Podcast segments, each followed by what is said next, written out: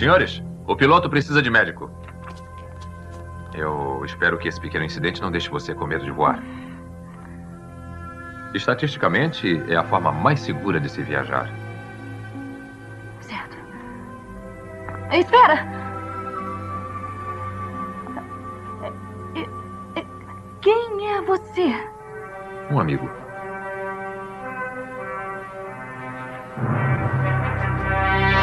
Adeus!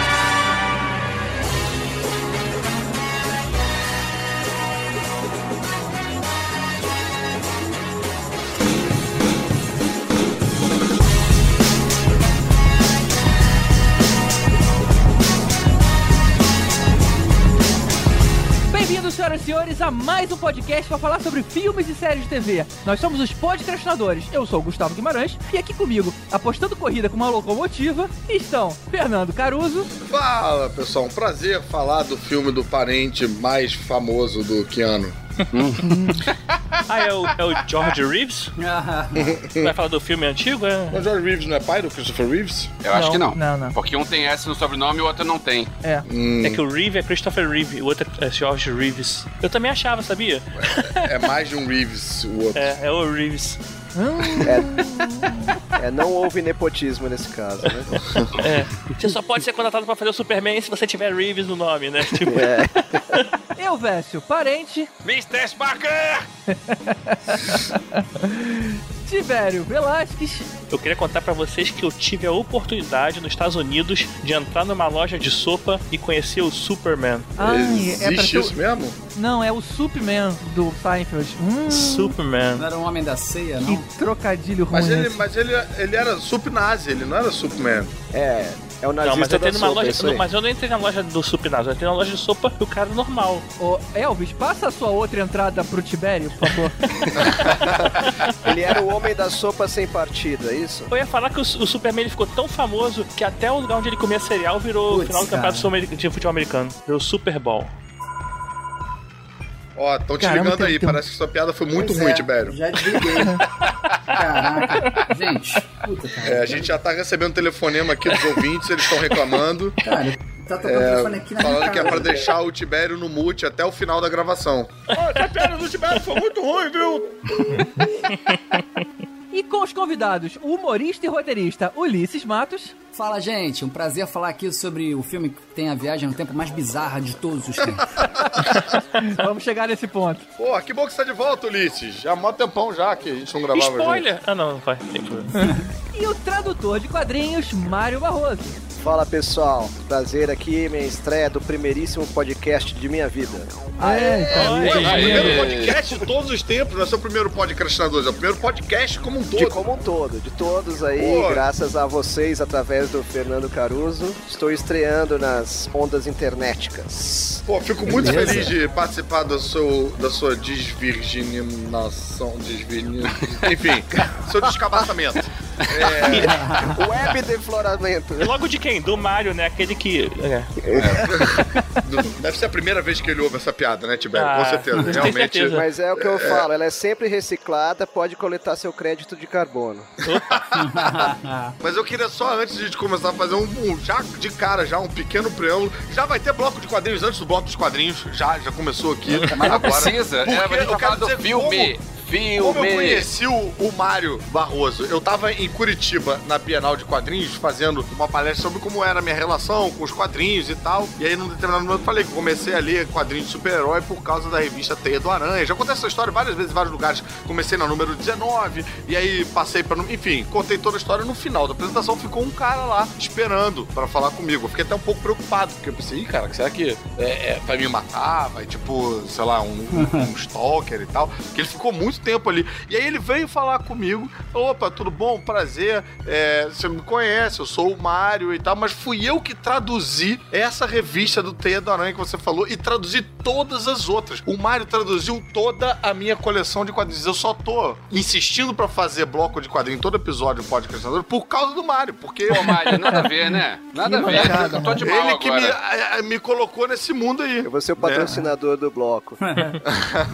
E ele traduziu também tem várias revistinhas do Super-Homem. Consta no Guia dos Quadrinhos que ele tem 9.480 revistas traduzidas, tá? Puta É. Caramba, cara. E parece que esse número é meio que jogando pra baixo, porque eu soube que tem mais, assim. É, que maneiro, é, mano. Muito legal. Eu tô traduzindo há 30 anos e durante os, os meus 10 primeiros anos não se dava crédito aos tradutores de quadrinhos. Então eu tenho 10 anos sem créditos aí a, a, a reclamar. Curiosamente, Ah, hoje o Tibério já tem alguns anos sem crédito também, né? Ele vai no banco e não consegue nada. A história da minha vida. Mas, pô, é um prazer ter você com a gente, Mário. Muito obrigado por ter topado, viu? Ah, eu agradeço porque eu acompanho, né? A rede Caruso de comunicação, é Três Elementos, é o Novo Zorra, e a época dos buchas também. Yeah. E por aí Caraca. vai, né?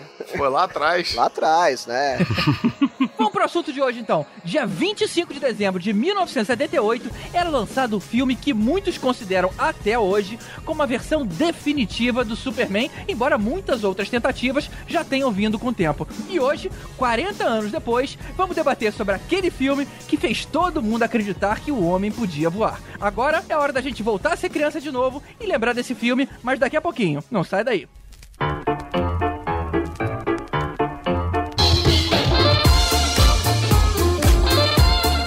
Começar o episódio de hoje, eu tenho duas pessoas para fazer um grande agradecimento. A primeira delas é o maior fã de Superman que eu já conheci na minha vida, Marcelo Melo. Muito obrigado, meu caro, por todas as informações que você passou para rechear esse episódio. E muito obrigado ao Marcelo Pereira, o nosso Hans Donner, que fez uma capa incrível. A gente já tinha feito uma votação lá nos padrinhos, já tava rolando quando ele falou pra mim, cara, deixa eu fazer uma. E aí ele fez e- não teve pra ninguém, cara. A hora que ele entra, acaba a concorrência. Muito legal, Marcelão. E se você tá precisando de uma ajuda em 3D, dá uma olhada lá no site dele, marcelopereira.com, Marcelo com dois L's. Explica o teu projeto pra ele que eu tenho certeza que vocês vão chegar numa- num resultado muito bacana. E por fim, os nossos padrinhos, aqueles caras responsáveis por você estar recebendo esse podcast hoje. Muito obrigado a todos eles, especialmente aos nossos padrinhos iodas. São eles: Mário Rocha, Sérgio Salvador, Rogério Bittencourt de Miranda, Marcelo Petego, Éder Fábio Ribeiro, Carolina Lindoso Nietzsche, Draco, Marcel Melo, Rodrigo Alves, Carlos Melão, Everton Caruso, Igor Brenner, Daniel Neto, Fábio Matos, Alexandre Bom e Gustavo Basso. Também os nossos Super Saiyajins, Ricardo Caldas, J. Santos e Wagner Bastos, o nosso Mestre dos Magos, Alexandre Mendes, Renato Arcanjo, Ricardo Varoto, Bruno Mancini e Tatiana Karlovic, e o nosso Super Thanos Lucas Lima. Muito obrigado a vocês e a todos os outros padrinhos que contribuem com qualquer valor. Se esse podcast é útil pra você, te traz alguma alegria, tinha adoça o seu dia, considera se juntar ao nosso grupo de padrinhos. É pouco pra você e faz uma diferença enorme pra gente. É só dar um pulo lá em padrim.com/podcastinadores e escolher qualquer categoria que você puder. Sem mais enrolação, vamos logo pro nosso especial sobre os 40 anos do filme que marcou toda uma geração. Superman, o filme.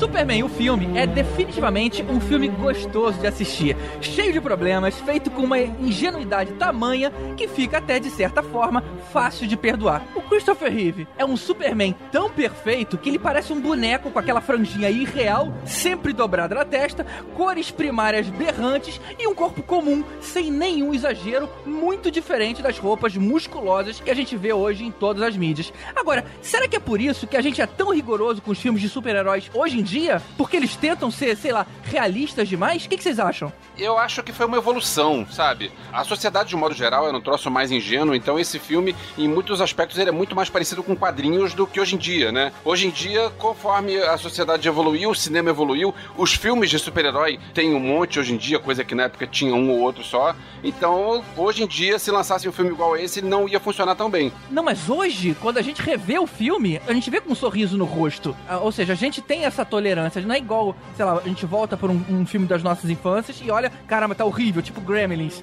Cara, hoje Mas- em dia Gremlins é melhor do que Superman.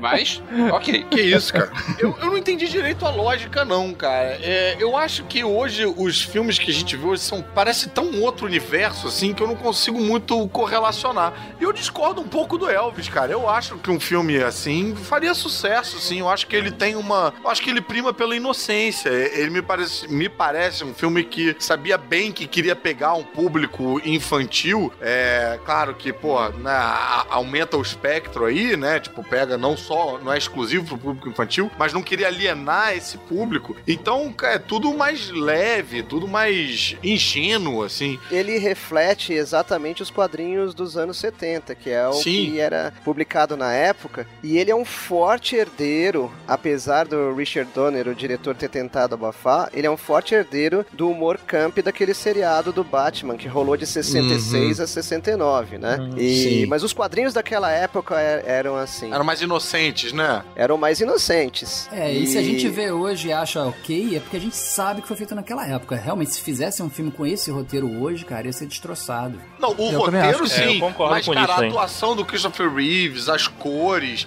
pô, a trilha sonora do, do John Williams, pelo amor de Deus, cara, isso permanece até hoje, entendeu? Isso o é. roteiro, sim, o roteiro é que é, é, o, é o ponto fraco. Eu acho que a fantasia também, desculpa, o uniforme também hoje não cola, cara. Aquele uniforme, aquela malha colante, aquele azul vivo, Colorido, eu acho que pois hoje não, é. não bate. Hoje tem uma carinha de Bollywood, né? Tem uma certa carinha Isso. de pijama. Parece, Tem. parece. Mas o tecido, ok, mas as cores não. Eu acho que a gente compraria umas cores leves e mais, mais coloridinhas, mais berrantes, assim, numa boa, cara. Ué, numa boa. aí o Aquaman de laranja voltando aí, de que a gente não, não deixa enganar a gente, Não né? sei, não sei É, como é que vai ficar. O Caruso falou do John Williams, ele conseguiu emplacar duas trilhas eternas em, em dois anos seguidos, porque em 77 ele emplacou a trilha do Guerra nas Estrelas, e em 78 ele emplacou o Super-Homem. Todo mundo sabe, cara. mesmo que, quem não é fanático por trilha, sabe e reconhece a trilha, né? Sim. É, é. É, esse, esse cara é impressionante. E lembrando que em 76, um ano antes, foi o Tubarão. Outra trilha também reconhecível facilmente. Caraca, cara. Eu diria que o- o Exatamente. John Williams tem É pelo menos cinco trilhas que são é, fantásticas, icônicas e, e são desse que você consegue. Que hoje em dia é difícil você sair do cinema assoviando uma trilha. Eu acho que o, o número é maior que isso, cara. Exato. Aí eu penso em Jurassic Park, tem muita Pelo- não, coisa. pelo menos cinco. Eu diria do o ET e o Caçadores. Caçadores da Arca Perdida. Sendo que o Guerra ele emplacou a Marcha Imperial, né?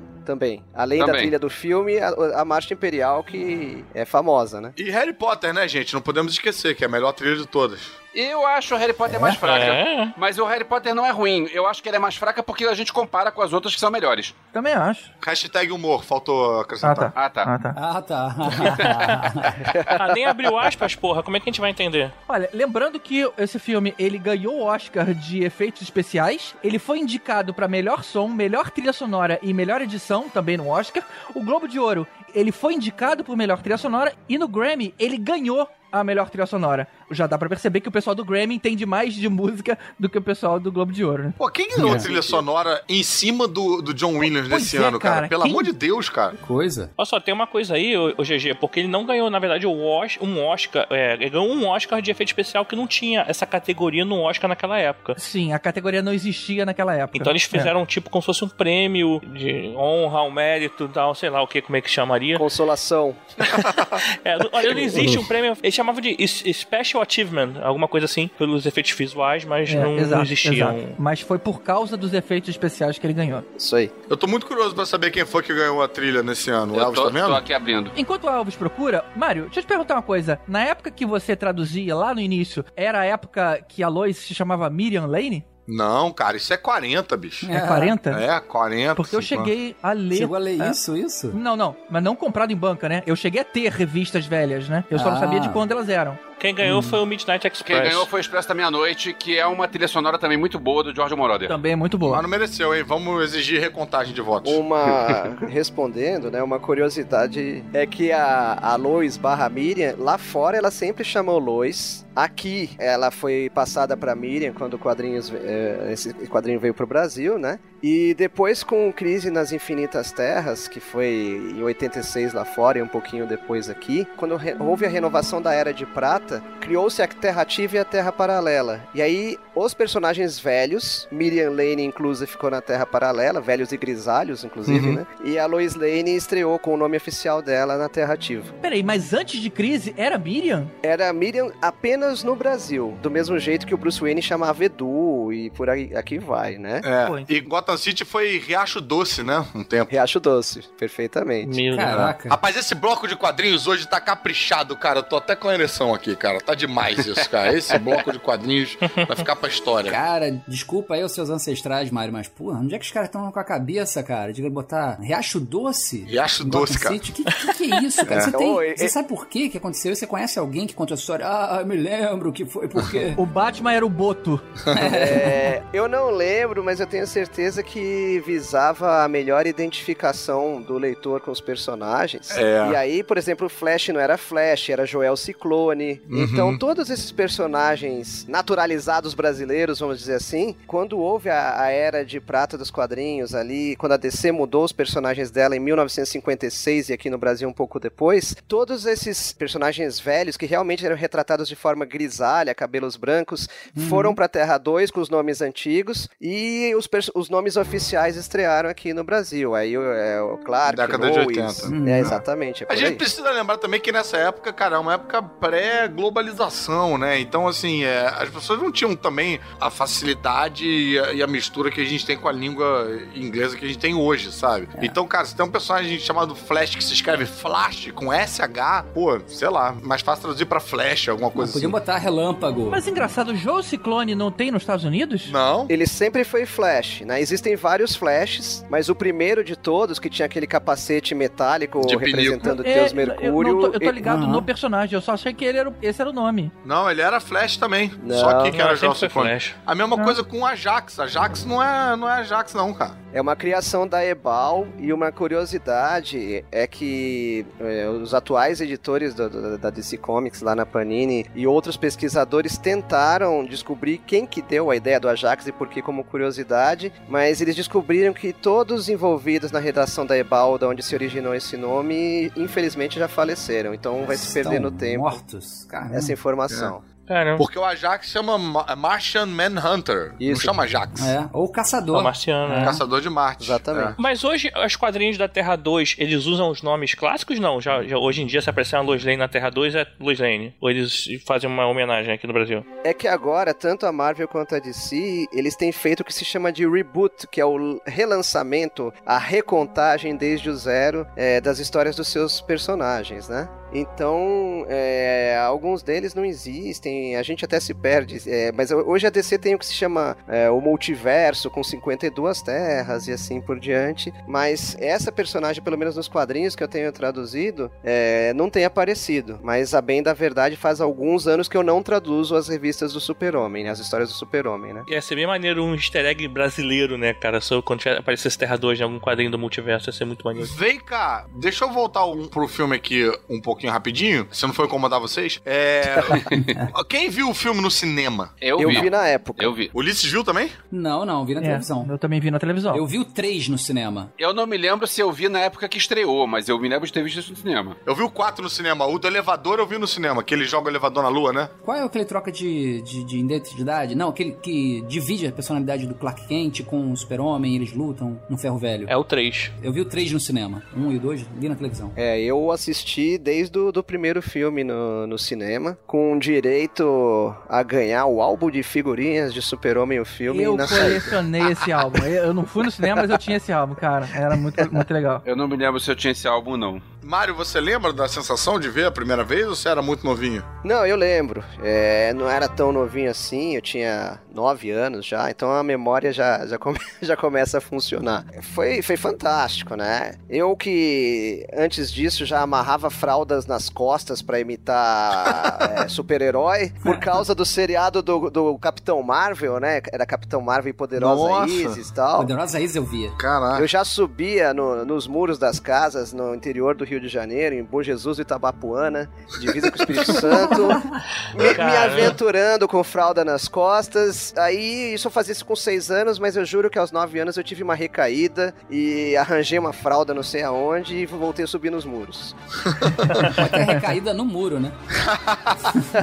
Em algum lugar em Bom Jesus de Tabarão, sei lá o que, tem uma criança chorando sem fralda.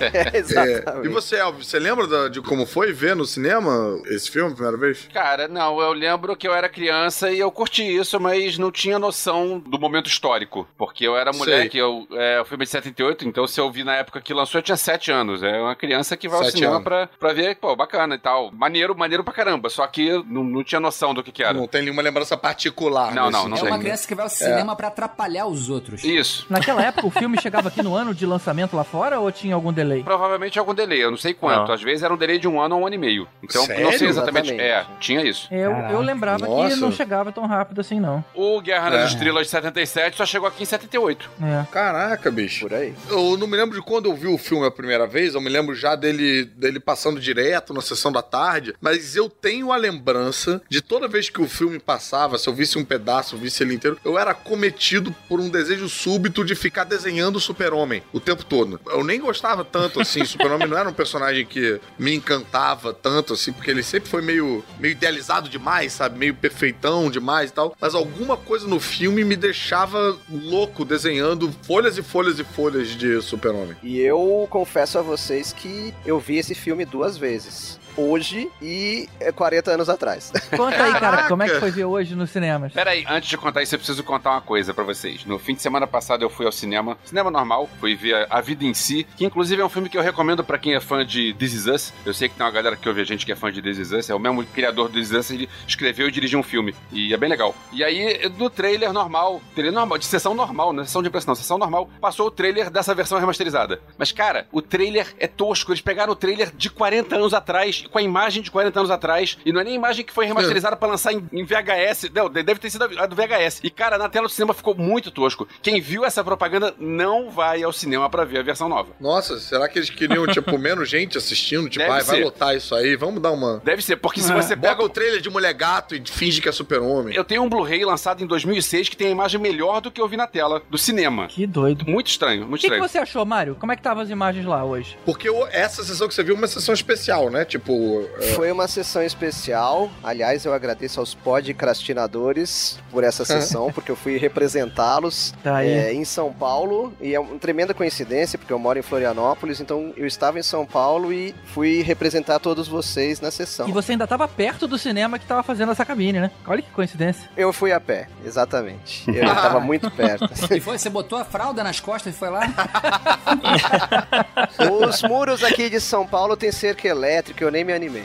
Putz, o cara não se garante como super-homem. Não. Mas vem cá, essa edição tem alguma coisa diferente? Tem outro, outra metragem. Não é metragem, né? Tipo, tem outra duração, tem outro. É uma duração maior. Uhum. É, eu cronometrei para o nosso podcast de hoje. aproximadamente 2 horas e 20. Se eu não me engano, o original tem 1 hora e 28, 1 hora e, eh, e 38, alguma coisa assim. Então, houve cenas enxertadas ali, mas eh, a minha memória não alcança 40 anos para saber quais foram. Mas aí eu fui no YouTube e, e procurei cenas cortadas de Super-Homem, etc. Então eu consegui detectar algumas. E eu vi outras que não foram enxertadas na, ve- na versão de hoje, que elas foram cortadas na época e continuam cortadas hoje. Olha só.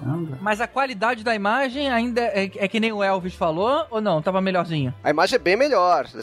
Sim. Eu revi a versão em, em Blu-ray que eu tenho do box que foi lançado um tempo atrás, que o box tem duas versões. Tem a versão, uma versão que foi a normal lá e uma versão estendida que eu não tive tempo de ver. Peço desculpas aos senhores e aos ouvintes, não tive tempo de, de ver pra comparar. Mas no IMDB tem quatro versões diferentes: uma de 143 minutos, uma de 127, uma de 151, uma de 188. A versão do Blu-ray tem 2 horas e 20 e poucos. Essa em versão que eu vi. todas elas, ele gira em torno do planeta e volta no tempo. Provavelmente. Exato. Olha só, aí. falando, uma, uma informação aqui atrasada, mas eu achei aqui no IMDB, o filme foi lançado no Brasil em abril de 79. Caramba. Olha só, cara. O filme é de 78, mas foi lançado no, no Brasil em 6 de abril de 79. Esse filme teve várias é, mu- mudanças, inclusive teve uma- um problema de produção com o Richard Donner e ele fez uma versão uma versão dele, né? Um Donner Cut, sei lá, alguma coisa assim. Sim. Exatamente. Não sei que, que, É que sobrou, né? Com mais, de- mais cenas extras. Essa é a de três horas. Eu, eu cheguei a ver. Três horas? Sim, Três sim. horas. Eu só queria não distanciar muito do, do momento que vocês falaram de, de volta no tempo, perguntaram se volta no tempo, etc. Mas a minha teoria é que o Christopher Reeve, de todos os atores consultados,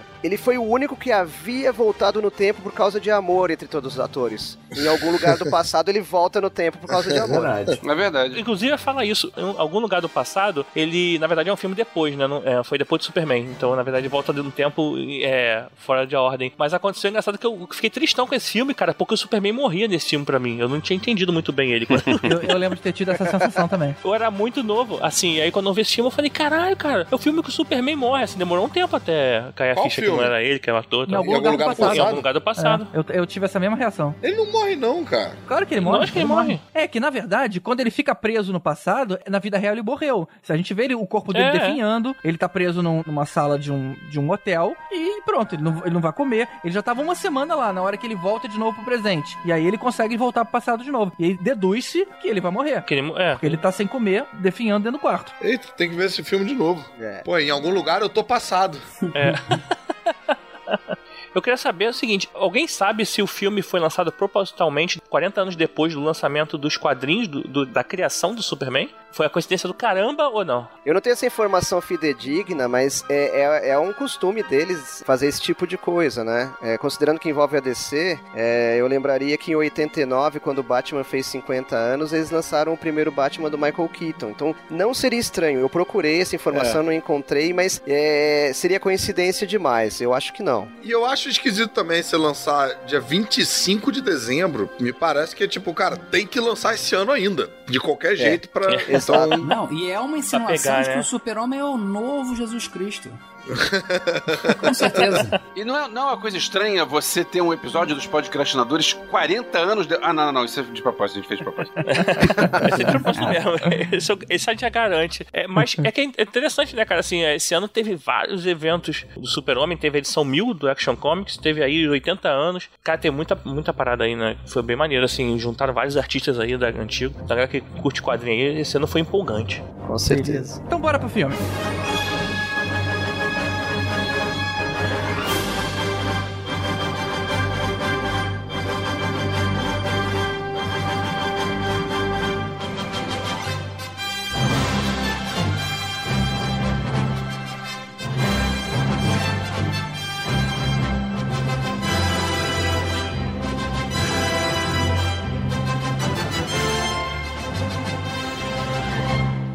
Interessante. Nos créditos do filme, primeiro aparece Marlon Brando, depois Jenny Hackman, depois Richard Donner, depois o nome do filme e só lá atrás depois o Christopher Reeve. Ele realmente era um total desconhecido, né, cara? O principal do filme, ser o, o quinto caractere do filme, é, foi, foi esquisito. Cara, o Marlon Brando era um nome muito grande na Sim, época. sem dúvida. né, ele, cara? ele tinha que ser o Então- primeiro. ainda é, né? Sim, ainda é, mas hoje em dia o Christopher Reeve também é um nome grande, mas na época o Marlon Brando era o grande, a grande estrela do filme. Apesar de só ter um papel pequeno. o maior salário, né? Provavelmente o maior Embora salário. tenha par- participado tão pouco, né? Sim, Ele ganhou 3 milhões e 700 mil dólares, foi o maior, maior salário do filme. Uou! Seguido do- dos 2 milhões do Gene Hackman e dos parcos 300 mil dólares do Christopher Reeve. Olha só, bicho. cara, olha a Caraca, tem diferença. 5 milhões no filme só de salário. Exatamente. É, É. Isso em loucura. 78, cara. Um filme nacional se faz com 7 milhões, cara. Que loucura, bicho. É, lembrando que o orçamento desse filme foi de 55 milhões de dólares pros dois filmes ao mesmo tempo, ou seja, era um pacote pra dois filmes e só o primeiro filme, no primeiro lançamento, né, ou seja, não foi no primeiro final de semana, mas foi o tempo que o primeiro ficou nos cinemas, ele juntou já 300 milhões. Olha como é que Caraca, fez, fez bicho. grana, hein? Interessante que esse filme é uma coprodução entre a Inglaterra, a Suíça, o Panamá e Estados Unidos, né? Não sei Nossa, se por que Panamá? diabos. É, eu sei porque eu, eu vi que ele, o Christopher Reeve ganhou um prêmio de melhor Best Newcomer na academia de filmes lá da Inglaterra. Aí eu falei, por que, que ele participou de- naquela academia de filmes lá? Mas é porque o filme ele foi ele foi Rodado lá com uma participação entre esses países, né? Tem uma história de que ele tava quase que largando carreira também, né? Pegaram ele no teatro, É. eu acho. Ele era amigo É. do Robbie Williams. É, ele era, ele era ator de teatro. Agora, pra quem não viu o filme, pra garotada que vê televisão hoje em dia e não viu o filme, vai ter um problema, porque eu tava vendo uns desenhos animados com meus filhos no- nesse fim de semana, e eu vi um desenho animado nacional que é bem divertido, que é o Irmão do Jorel. E aí, Muito bom. aí eu tava vendo o filme, o tempo todo falava Jorel, e, ah, cadê teu irmão, cara? É, Porque hum, Jorel é o nome do, do personagem do Marlon Brando. é, E aham. tem um desenho que o, o, o nome do desenho é Irmão do Jorel. O personagem é o Irmão do Jorel. O personagem não tem nome. É que nem o, é que nem o Fez do Dead Seventy Show. Ele não tem nome. O nome dele é Irmão do Jorel. É, irmão do Janel. Agora, só falando sobre os créditos rapidinho, cara, eu achei, eu revi esse filme recentemente, e eu achei, e aí você pode me dizer, Mário, que você viu isso hoje, Sim. Não tava meio longo demais não, cara? Foi tipo uns 5 minutos de crédito, cara. Foi Ah, mas muita coisa. época- Essa é a primeira observação. Nessa época tinha crédito no início do filme, né? Sim, é é a primeira Chato, observação negativa a se fazer é, assistindo 40 anos depois. É, obviamente, como moleque na época, eu, eu não achei ruim, porque todos os filmes que eu tinha visto até então tinham esses créditos enormes e, e prolongados. É, eu não achei ruim porque a Globo cortava tudo, né? Então eu acho que eu só vi três nomes. É, mas é, é demora, Você tinha que ver tá? se o Super-Homem fosse gravado aqui, que ia ter 17 minutos só de logo da Ancine, logo do, sei lá o quê. rei do mate. Demora, viu? É. Mas é engraçado que é aquela logo que são aqueles nomes que vêm, né? Tipo Super-Homem, assim. E você acha maneiro, você fala, olha, maneiro. Aí vem outro nome, você fala, olha, maneiro. Aí vem um terceiro, cara, começa a perder. o- Pois é, não é, o- ma- não é mais tão maneiro assim. Já chega, É, já agora deu, vai ficar, né? tipo, sério mesmo? Vai vir todo mundo, tipo, Cabo Man, frente, tipo, nome. Caralho, cara. É por isso que é demorado, né? E o chatinho, quer dizer, não chatinho, né? Talvez seja a minha visão hoje olhando isso, mas a, a gente ouviu a música tema inteira ali. Foi meio que um spoiler da música tema dele, né? Seria tão. o impacto seria tão maior se a gente visse a música tema dele aparecendo na hora que o Super-Homem aparece, mas Não. a gente já meio que sabia a trilha inteira antes de começar Não, o. aí eu a discordo, história. porque quando o super-homem... Aí você tem outras coisas que vão estar disputando a sua atenção. Nesse aí você já vê a trilha, você já se ambienta, você já acho maneiro imagina também. as coisas. Aí quando você vê com aquela trilha voltando, é quase que é, é o que a gente chama na comédia de callback. Quando a gente faz volta com uma piada e ela fica mais engraçada do que se fosse ah, meramente a, a primeira vez. Tipo, a- aquela foi a música que foi marretada na minha cabeça no início. É, é talvez Sim, tenha sido. é. É a música de entrada, né? E é difícil você depois conseguir espaço pra colocar a música inteira, né? É difícil. O detalhe é assim, gente, se a gente lembrar um ano antes, é, se não me falha a memória, o Guerra entrou com a música inteira na abertura também. É? uma abertura longa no Guerra nas Estrelas. É, porque tem o- todo o letreiramento, né, pra subir, né? É, eu ia falar, Exatamente. tem, tem lá o scroll e tal. Aí. É. Bom, aí seguindo o filme, a- o filme começa lá com o julgamento lá da, da turma do Zod. E vocês não acharam esquisita aquela solução do espelho da zona fantasma? É, é, vem um espelho de longe, de repente a, a imagem dá uma pirueta e eles entram dentro do espelho. Não. Eu sempre achei que o espelho, a zona fantasma, deveria ser uma dimensão, um outro universo. Mas na verdade era, era quase que uma nave, né? Que, sei lá, um dia pode bater numa lua, pode bater num meteoro e que se quebra. É, eu vi Cara, aquilo como um portal. É um portal, né? Não, porque eles estão sempre presos Me ali. dava uma agonia, cara. Me dava uma agonia porque eles ficavam ali gritando, tipo, me dava uma sensação de, ih, deve ser uma merda a Zona Fantasma. Como se fosse uma jaula, como se você estivesse no lugar apertadinho. Estranho mesmo é o símbolo do super-homem virar um celofane maluco que engole a é galera. bizarro. Aquilo, tipo, da onde? Oi, quando isso Isso é aconteceu? outro filme, isso é outro filme. Agora, sobre essa cena aí, tem uma coisa que na época, eu, molequinho, hoje em dia eu vejo como é um troço besta, como é um efeito besta, mas eu, molequinho, ficava pensando, cara, que maneiro! Que era aquele negócio que dá um efeito que parece que são dois bambolês rodando, um, um equilibrado isso em é cima maneiro. do É, outro. ficou legal mesmo. aquilo. E, e, cara, eu, eu, molequinho, olhava aquilo e pensava, ah, maneiro! Não, não, não. Eu, eu revi Maneiro esse mesmo. filme, cara, e, e fiquei tipo, caraca, como é que eles fizeram essa porra? Porque parece efeito prático. Pois Não- é. não- Mas aquilo é prático. Mas é Aquilo prática. é prático. Pois é. São dois bambolês pregados um no outro, só que o bambolê inteiro gira. Aí parece que o, o- o- as rodas estão girando. Eles estão girando. Não. Eles não podem estar pregados um no outro porque eles estão girando Não, não, eles estão intercaladamente. pregados. Não Só que a base, um tá pregado no outro e o outro tá pregado no chão. Pois A é. base desse chão tá rodando. Ou seja, eles estão parados. Ah, O efeito é simples, só que o, o visual ficou tão maneiro. Iradésimo.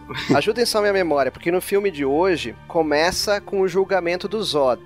E que eu me lembro, isso seria a abertura do segundo filme, não? Ou- Ou já tem o Não, julgamento não, do Zod não, no primeiro não. filme? Já tem, já tem. É Já isso tem? mesmo, né? Já. Ele começa em Krypton e aí depois que vai pra Terra mesmo. É sempre foi assim. É, depois que acaba o julgamento do Zod, que a gente vê saindo na Zona Fantasma, aí ele vai lá no conselho e o pessoal do conselho fala, pô, é, que bom, você agiu certo e tudo mais. E aí ele entra de novo com a história lá do, do cara, esse planeta vai, vai ser destruído, a gente tem que sair daqui e tudo mais. Inclusive, isso é uma coisa que eu fiquei pensando. Se ele tinha certeza que o planeta ia explodir, por que, que ele não pegou a família dele e foi embora? Por que, que ele ficou? Não cabe, cara. Não cabe. Ele é encurralado pelo conselho a prometer que não vai espalhar o pânico na população. E ele cumpre a palavra dele. Ele, ele promete que nem eu, nem minha esposa sairemos desse planeta. E aí fica óbvio que ele já tava pensando em mandar o molequinho aqui pra Terra. Não, né? e não cabe. Ele faz um foguetinho que só cabe um bebê, não, cara. pois é, não dá naquele foguetinho ir. não. Não, mas se ele quisesse, ele fazia um grande, cara. O cara é cientista. Não tem como você fazer um, um foguete enorme sem você pagar um imposto pro governo de Krypton, sem a galera bater na tua porta, entendeu? Na maciota tem que ser um foguetinho. É porque ele não precisa fazer. As pessoas já têm como sair. Porque ele fala pra, pro conselho, gente, nós temos que evacuar o planeta. Então, se já tem que evacuar o planeta, primeiro, Não. já tem pra onde ir e tem como sair de lá. Senão ele não falaria Não, isso. não, Verdade, não, verdade. não, não, é não, ele, não, fez não, a não. gambia- ele fez a gambiarra pro filho. É, fez uma gambiarra. Peraí, gente, peraí, não, isso não faz sentido, cara.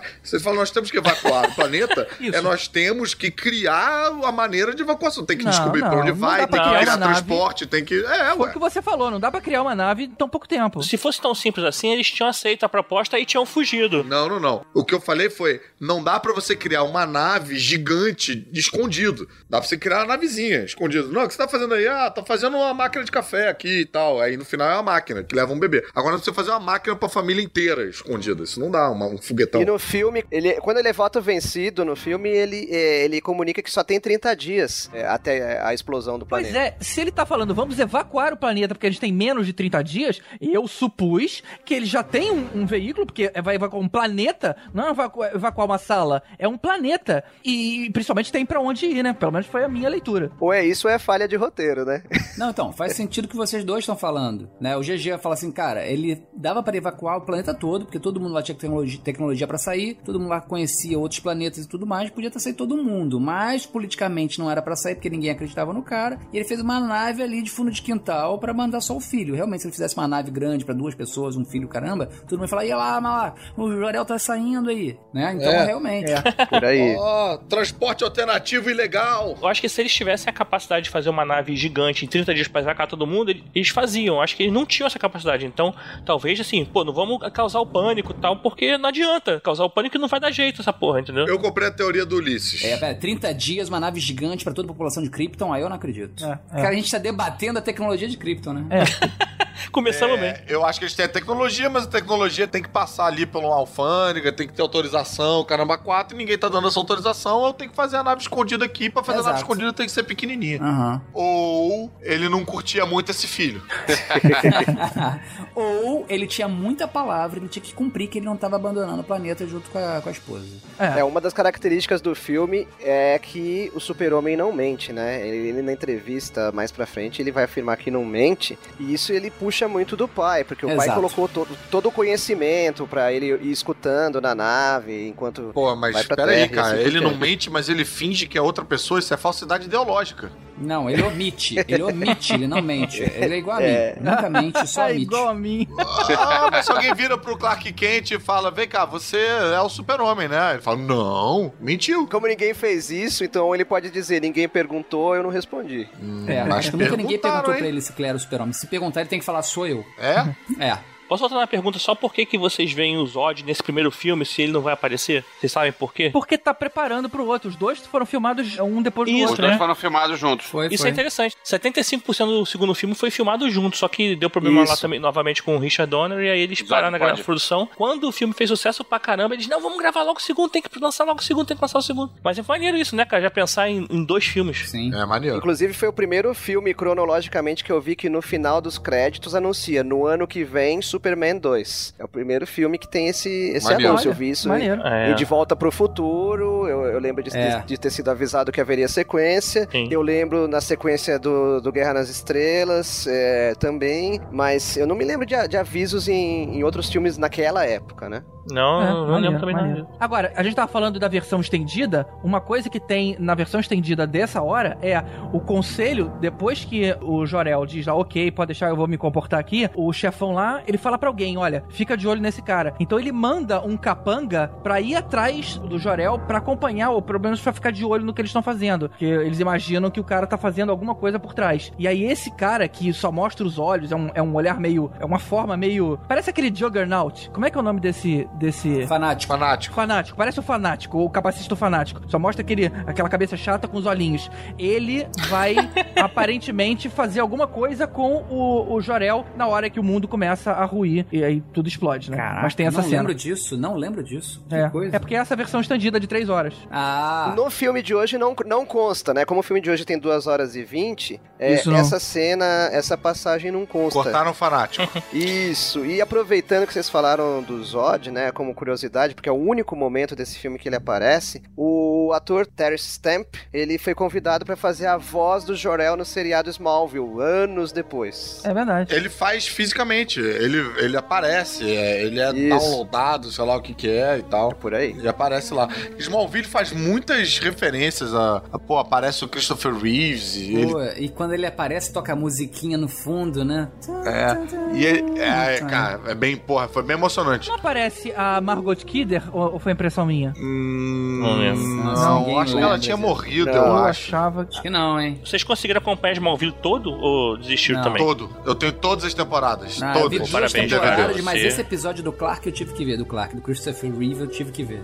E ele chama Swan, eu acho, se eu não me é, engano. É Virgil Swan. É, o maior isso. desenhista era o Kurt Swan, né? Que desenhou mais tempo, o Super-Homem e tal. Mais uma homenagem, ainda uma homenagem. Hoje em dia o Terence Stamp é mais famoso pelo Zod ou pelo Priscila, Rainha do Deserto? Olha a pergunta. Eu, cara, eu quase falei uma besteira aqui. Eu ia falar que ele é mais famoso pelo Bill do que o Bill, mas é outro cara, né? O David Carradine. É outro, mas Ah, é. que é David Carradine, que era do Kung Fu, a série. É o do Kung Fu. Sim. Mas esses dois podiam ficar um do lado do outro falando: atira nele, ele que é o Zod. Não, atira nele, ele que é o Zod. Ah, não, não. Mas o Mário falou agora há pouco que o Jorel ficou mandando lá os conhecimentos pro Clark ouvir enquanto viajava. Vocês não acharam muito cruel mandar o garoto acordado por três anos naquela nave, cara? Não é muito mais humano, embora eles não sejam humanos, você deixar ele dormindo, né, cara? Deixa acordar só na hora que entra. Porra, ficar preso três Mas anos. ele tá acordado? Ele não pode estar, tipo, sei lá. Não, aparece ele num- acordado, crescendo. Não, mas o negócio só to- tem um sensor de, de movimento ali. O negócio só toca quando ele se mov- movimenta, tá acordado. Ele não vai garoto quer dormir. Pô, para aí, pai, eu quero dormir. Não é por Na aí. hora que ele para pra almoçar, né? Aí, aí liga a parada, né? É. É, Me admira você, GG, que tem um podcast, achar cruel mandar a pessoa ficar ouvindo você falando durante, sei lá, três anos, que é só o que a gente faz. Foi o primeiro podcast da história. Foi. foi. É isso aí. Mas ok, o garoto na terra do lado do casal quente, a Marta decide adotar o cara. Casal quente. Casal quente, cara, não dá. e a gente vê aquela cena icônica do garotinho levantando o caminhão com as mãos, cara. Essa Opa. hora eu, como criança, fiquei, caramba, o moleque levantou um caminhão. E não vamos esquecer que essa É cena mesmo. do super piruzinho também, né? Ah, tem isso, é? Parece peru? Sim. Ah, é que ele Sem sai cortes. pelado da nave, né? É. Esse moleque deve ter sido zoado no colégio. Não, ele falava que tinha um super pau, cara. Eu sofri um super bullying, né?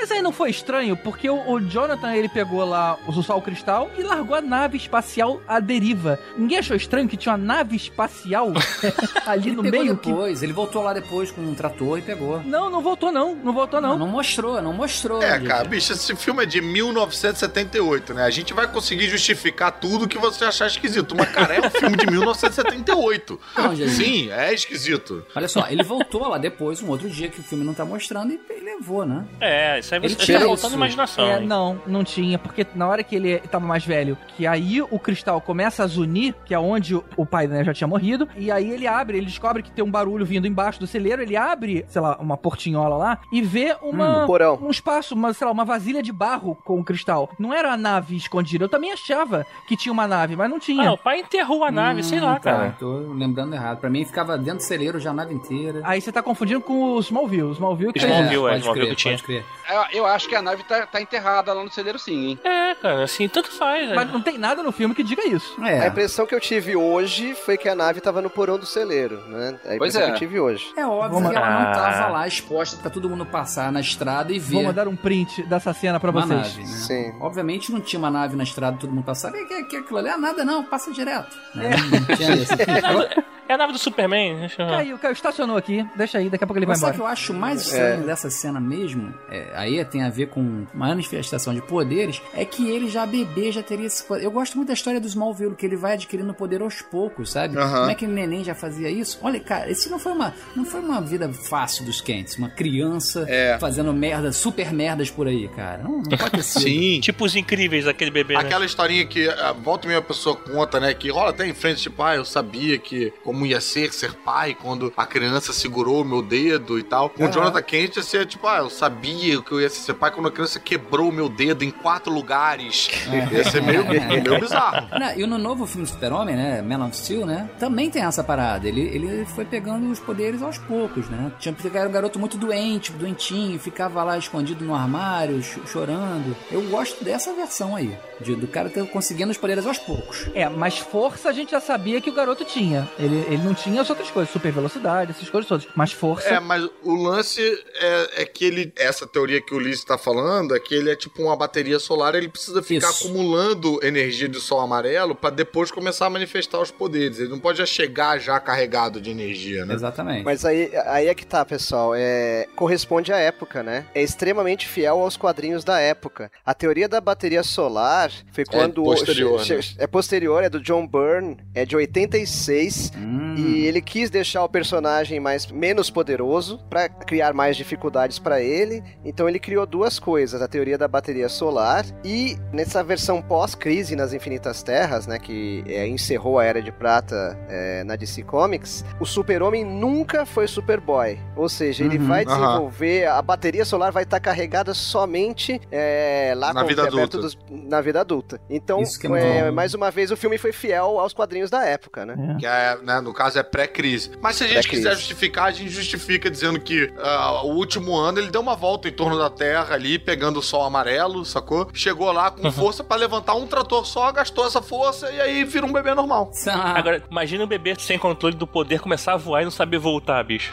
Pois é, cara. Igual um cachorro Teu vai filho perdido só voando aí. Agora, pra fazer uma ressalva aqui então, Mário, mas você tá falando então que o filme foi fiel aos quadrinhos? No entanto, nos quadrinhos a gente tinha Superboy nessa época, não tinha? Tinha, tinha É, isso então, aí mas foi isso que ele tá falando. né? É, e no filme não tem o Superboy. Não tem. Não. Ele é um Superboy é, se- sem uniforme, vamos dizer assim. É. É, embora a gente vê o garoto com super velocidade, ele correndo mais que o Com trem. poder, dando chutão na bola. É. Sim. A propósito, na versão que vocês viram, a garotinha que olha ele dentro do trem é a Lois Lane? Ou não foi mencionado aquilo? Porque na versão estendida, aí tem todo um diálogo. O pai fala assim, pô, Lois Lane.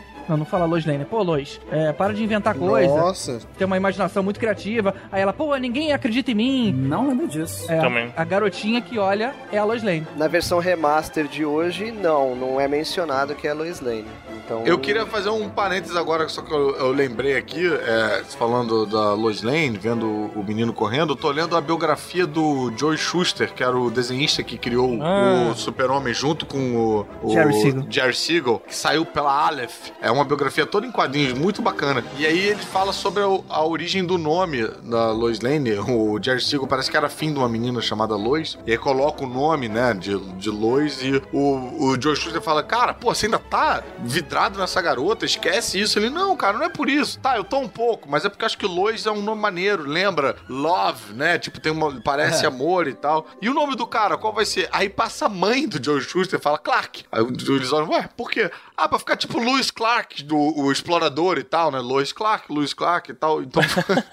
Foi a mãe do Ah, cara legal. que deu esse nome assim, de bobeira. E o nome da Lois surgiu primeiro ainda. Surgiu primeiro. Maneiro. É, porque Superman foi o primeiro, na verdade. E teve alguma explicação pra Lana Lang ter as mesmas iniciais de Lois Lane? Ou, ou isso tudo foi tudo coincidência? Eu Não. Eu não cheguei nessa parte ainda. Não, gente, é, se fosse o Stan Lee, é, é porque ele, ele tem falha de memória, ele admitiu isso, né? É. O Stan Lee fazia nomes duplos, como Peter Parker, Red Richards, porque senão ele não ia lembrar. Mas. É, Mas o lance é a insistência do LL. Lex Luthor, Sim. Lois Lane. Lori Lemares. A Lori Lemares aparece É. também, É, né? Por É, que e- esses L's todos, né? Lark Lane, ah não, Clark é outro. E ele tem L no nome original dele, né? Ele é o Cal, Kal-El. El. É mesmo, cara. A família toda Exatamente. dele é El. Tudo é L. É. Ele tinha que ter um L no peito, né? Um L, não S. É, total. Tinha uma história, uma história muito boa que aborda isso com um jeito bem espertinho no final. É o Red Sun, ou Entre a Foice e o Martelo. Uhum. O Mark Miller fazendo o que teria acontecido se o bebê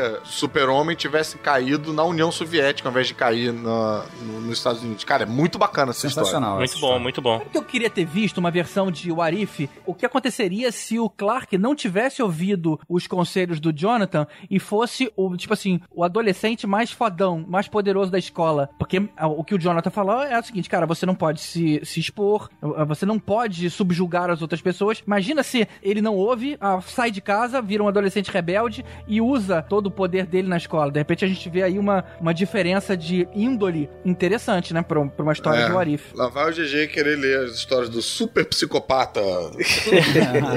Ah, eu ia querer mesmo. Ia ser tipo ia Invincible. mesmo. Ia ser o Smallville quando ele tá com a kryptonita vermelha. Vermelha.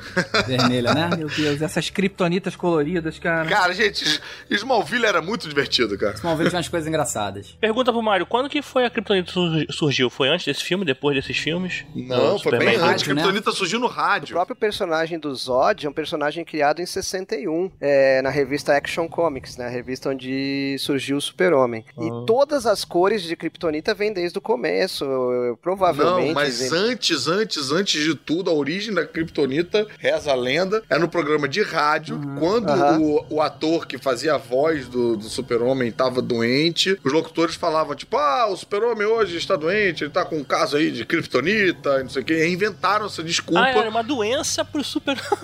Inventaram essa desculpa pra ele ou tá com a voz ruim, ou pra ele faltar no- na rádio aquele dia e tal. E aí isso foi absorvido pelos quadrinhos. Que doido. Olha só. Genial. E já que vocês falaram em vermelho e falaram em Smallville e no Clark, algo a se observar no começo do filme que é homenageado em Smallville, ou acharam uma boa ideia, toda vez que o Clark aparece, ele está de vermelho. E em Smallville eles seguem essa receita, eles É usam as cores verdade. primárias do uniforme. Uhum. E, assim, tudo, assim, eh, todas as roupas dele. Ele tá na beira do campo de futebol com uma jaqueta vermelha. Ele Sim. usa aquela, aquela É. roupa mais do interior, que é um xadrez de preto com vermelho, mas o vermelho predominante. E ele vai pro Polo Norte com uma roupa super quente, né? Vermelha também. Agora, e já que vocês estão falando de coisas antigas, por que que... É, é porque eles fazem, né, aquela referência de você correr contra a locomotiva. Aí eu lembrei daquela abertura clássica, né? Ah, é mais rápido que uma locomotiva, ele pula mais Sim. alto que um prédio. Cara, o super-homem faz coisas tão mais impressionantes do que correr mais rápido que um trem. GG naquela época ele nem voava, cara. Ele É? nem voava, ele só saltava prédios. Ah, os poderes aumentaram com o tempo. É. Sim. Exato. Os poderes foram, foram dados, né? Eles foram Os desenvolvidos. roteiristas deram os poderes a ele. Sim. Ele foi ganhando cada vez mais poderes, né, Caruso? Exatamente, isso foi o que o Barroso falou, que é saindo de controle. No final dos anos 70, ele já tinha super ventriloquismo, ele tinha visão telescópica, Hipnose. super hipnose, tudo Super era com hipnose. super, né? Ele tinha uma É. porção de poder maluco, e aí que o John Byrne falou, não, vamos eliminar Tinha tudo. o super sopro, né? Super sopro, acho O que ele continuou, hein? é. Mas ele eliminou tudo e ficou mais, mais, sei lá, crível. Eles deram uma marvelizada no super-homem, essa que é a verdade. O poder dele, na verdade, era superação. Constante. E já que vocês falaram em, em What If, que seria o que aconteceria ser, tem um What If na época que o John Byrne tirou os poderes do super-homem, de- deixou mais crível, como o Caruso disse, e o What If é da Marvel, né? Aham. Mas é, eles colocaram o super-homem aparecendo, não sem dizer exatamente que era ele, e o Coisa dá um soco nele, o nariz começa a sangrar, ele fala assim, nossa, eu esqueci que o meu novo escritor me deixou com menos poderes. Eita, virou. Deadpool. é, veio antes do Deadpool, né? Então... É, o, é, o- o John Byrne, ele já gostava disso, né? Ele fazia isso com a mulher Hulk, né? Fazia com metalinguagem, metalinguagem. né? É. Homem animal. Exatamente. Homem Animal é Grant Morrison, mas sim. One, two, three o'clock, four o'clock, rock. Five, six, seven o'clock, eight o'clock, rock. Nine, ten, eleven o'clock, twelve o'clock, rock. We're gonna rock around Galera, aproveitando é, essa época ainda de Clark Kent, é, queria falar de música incidental, porque Ah. eles escolheram duas músicas incidentais é, bem de época mesmo, que marcou perfeitamente a época. Como Krypton explodiu em 48, a viagem demorou, demorou três anos, ele chegou em 51. Na adolescência dele, quando ele é sacaneado na beira do campo de futebol, etc., e, e tem a, a história do trem, o carro dos amigos dele tá tocando Rock Around the Clock, Rock, do Bill Holly and the Comets, que foi lançado antes, mas ele é, foi relançado várias vezes e subiu no topo das paradas várias vezes. Então, marcou bem essa época que eles queriam mostrar. Maneiro. Interessante, né? Que você é Bill Holly in the Comets, porque ele chega como se fosse um cometa. tipo, como se fosse um David Bowie na década de 70. E 48 foi o, o primeiro filme do Superman, né? Com o Kirk Allen. E depois, em 51, que você falou que era dois anos depois, já foi o George Reeves, que a gente falou, acho que lá no início, que também foi um filme do Superman. Foi um dos primeiros filmes do Superman que tiveram. Interessante. Essas datas não devem ser à toa.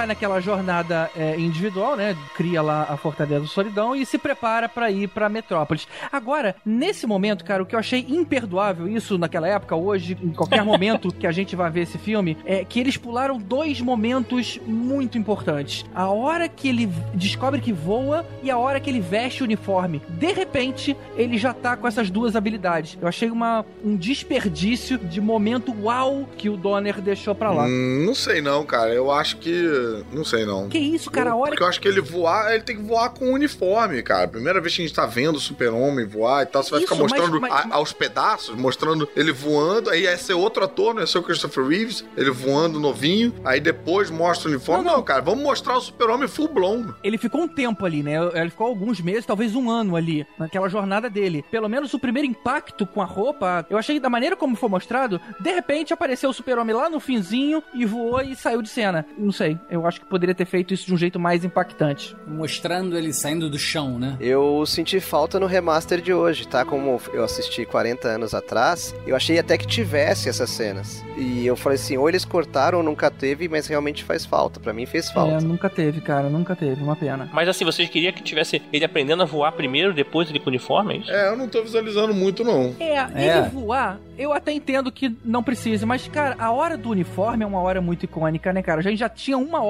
de filme ali, praticamente, Sim. e a gente não tinha visto o super-homem. Do jeito que foi, já voando, não sei, eu acho que eu teria escrito de um jeito diferente. É, eu também. Eu fico com dificuldade de analisar um filme antigo assim, desse nível que a gente que eu vi muito novo e assim já tinha toda aquele, aquela referência. Então assim, eu não sei se mudaria não. Sei lá, porque pra mim agora, pra mim foi maneiro, sabe?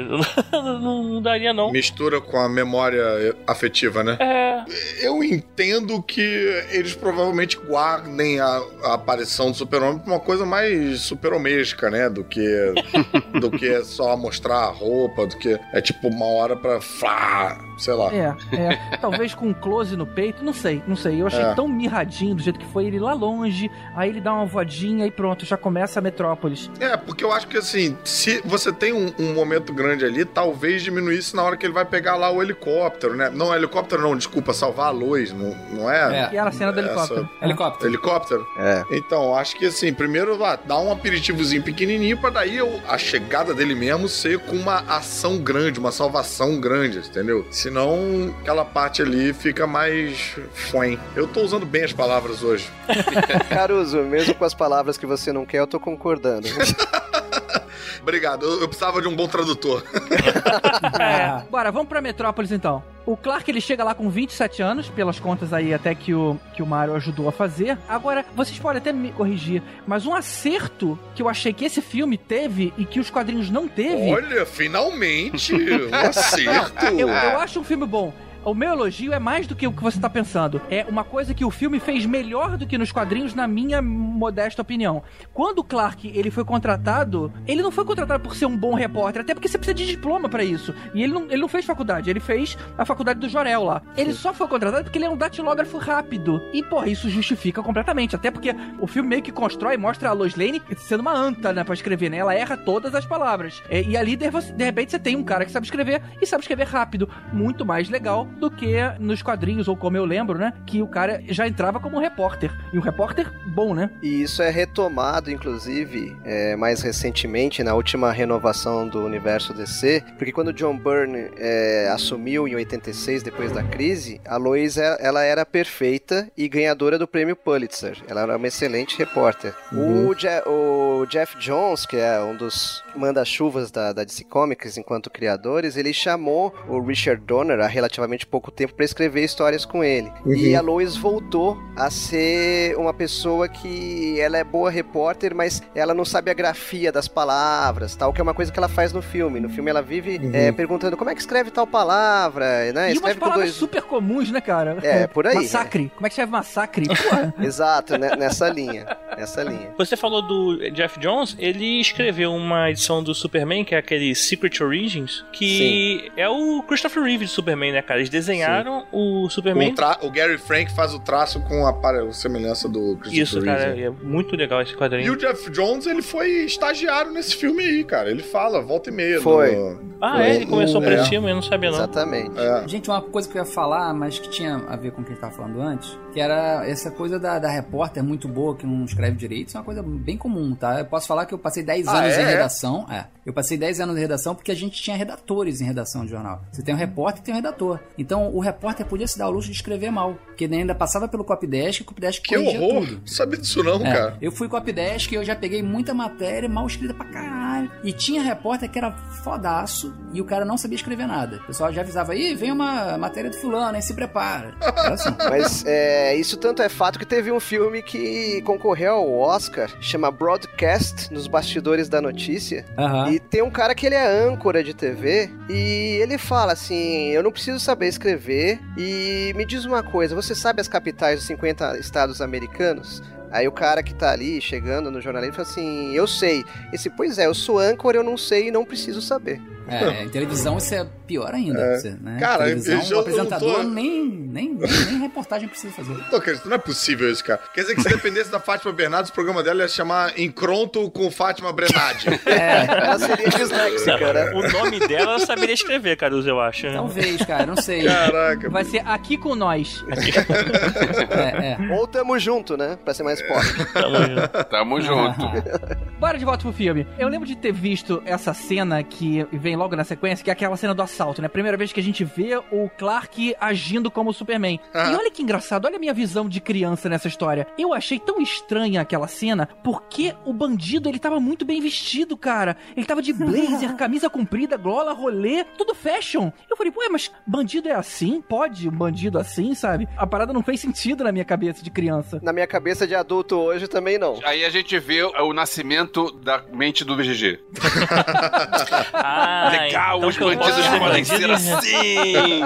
Hum. Coincidentemente, eu peguei um Uber hoje, o Uber, e o motorista do Uber eh, falou que tipo, duas vezes que ele foi assaltado, já que ele ficou muito aborrecido, que não disparou o alarme dele, que ele era muito bom. Tipo, ele disse: Não, quando eu tô chegando perto de um cara, eu acho que ele meio suspeito, eu já não pego. Não pego mesmo. Duas vezes só que eu me ferrei. Uma vez que o cara estava totalmente bem vestido, bem apessoado, barbinha feita, não sei o que, o cara me assaltou. Olha aí. E outro dia que foi uma grávida. Uma grávida Caraca. assaltou. Puta fé. Caraca, Então, bicho. aí- O segredo é a gola rolê, né? É, é, é. Tem assaltante bem, bem, bem vestido. O GG de 9 anos pediu uma gola rolê de Natal naquele.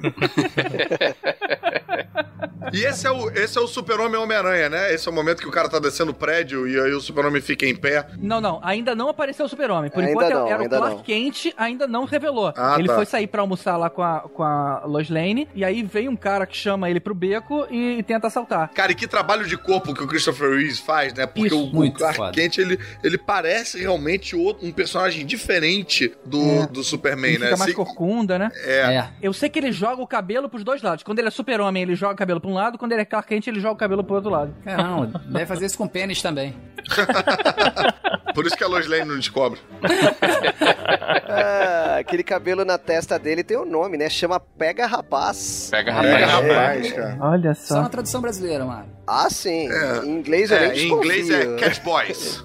É, Pior, podia ser pior, podia ser Boy Cat. Aí ia ser horrível. mas Boycat é o depois. só pra confirmar o que vocês falaram, ele realmente fica corcunda porque tem uma cena em que mostra ele endireitando o corpo, Sim, né? tem. E ele tem. capricha, né? Corroborando o Caruso, ele capricha, ele é extremamente trapalhão pra tentar criar de propósito, esse né? aspecto de não só pacato, como trapalhão. É, como tipo, esse cara nunca poderia ser o super-homem, né? É, é. Exato, É. exato. E é um amor à primeira vista, né, gente? Ele vê ali a Lois e já tá querendo. Uou. Pois é. Aí deixa eu aproveitar então esse ponto. O que, que vocês acharam da Margot Kidder nesse papel, gente? É. É, eu, cara, eu- minha reação é a mesma que você, cara. Pô, eu acho genial, cara. Eu adoro. Não, eu imaginava uma mulher mais gata. E eu não sei, cara, eu acho ela estranha. É, Ela né? é a Lois daquela época. Acho legal. Eu acho que ela não é tão brincalhona quanto eu esperava pra uma atriz chamada da Margot Kidder.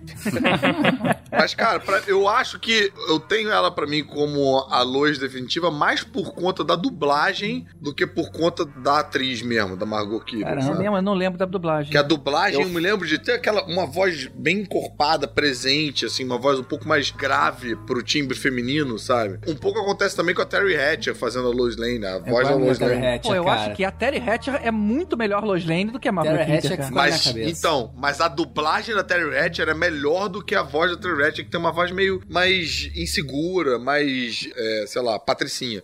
E a voz da dublagem é um, pô, uma voz de mulherão, assim. Talvez seja um negócio de padrão de beleza da época. Eu acho que a Margot Kidder nesse filme lembra a Karen Allen no Caçadores da Arca Perdida, que foi pouco depois. Lembra, lembra, mas a Karen Allen é bem mais bonita do que a Margot Kidder, cara. Sempre confundi as duas. Eu achava, inclusive, que era a mesma atriz durante muito tempo. não, não Galera, uma confissão de pré-adolescente. Hum. Eu, com 9 anos, saí apaixonado pela Lois Lane. É É mesmo. mesmo, né? É, eu lembro de ficar apaixonado. Você nem adolescente era.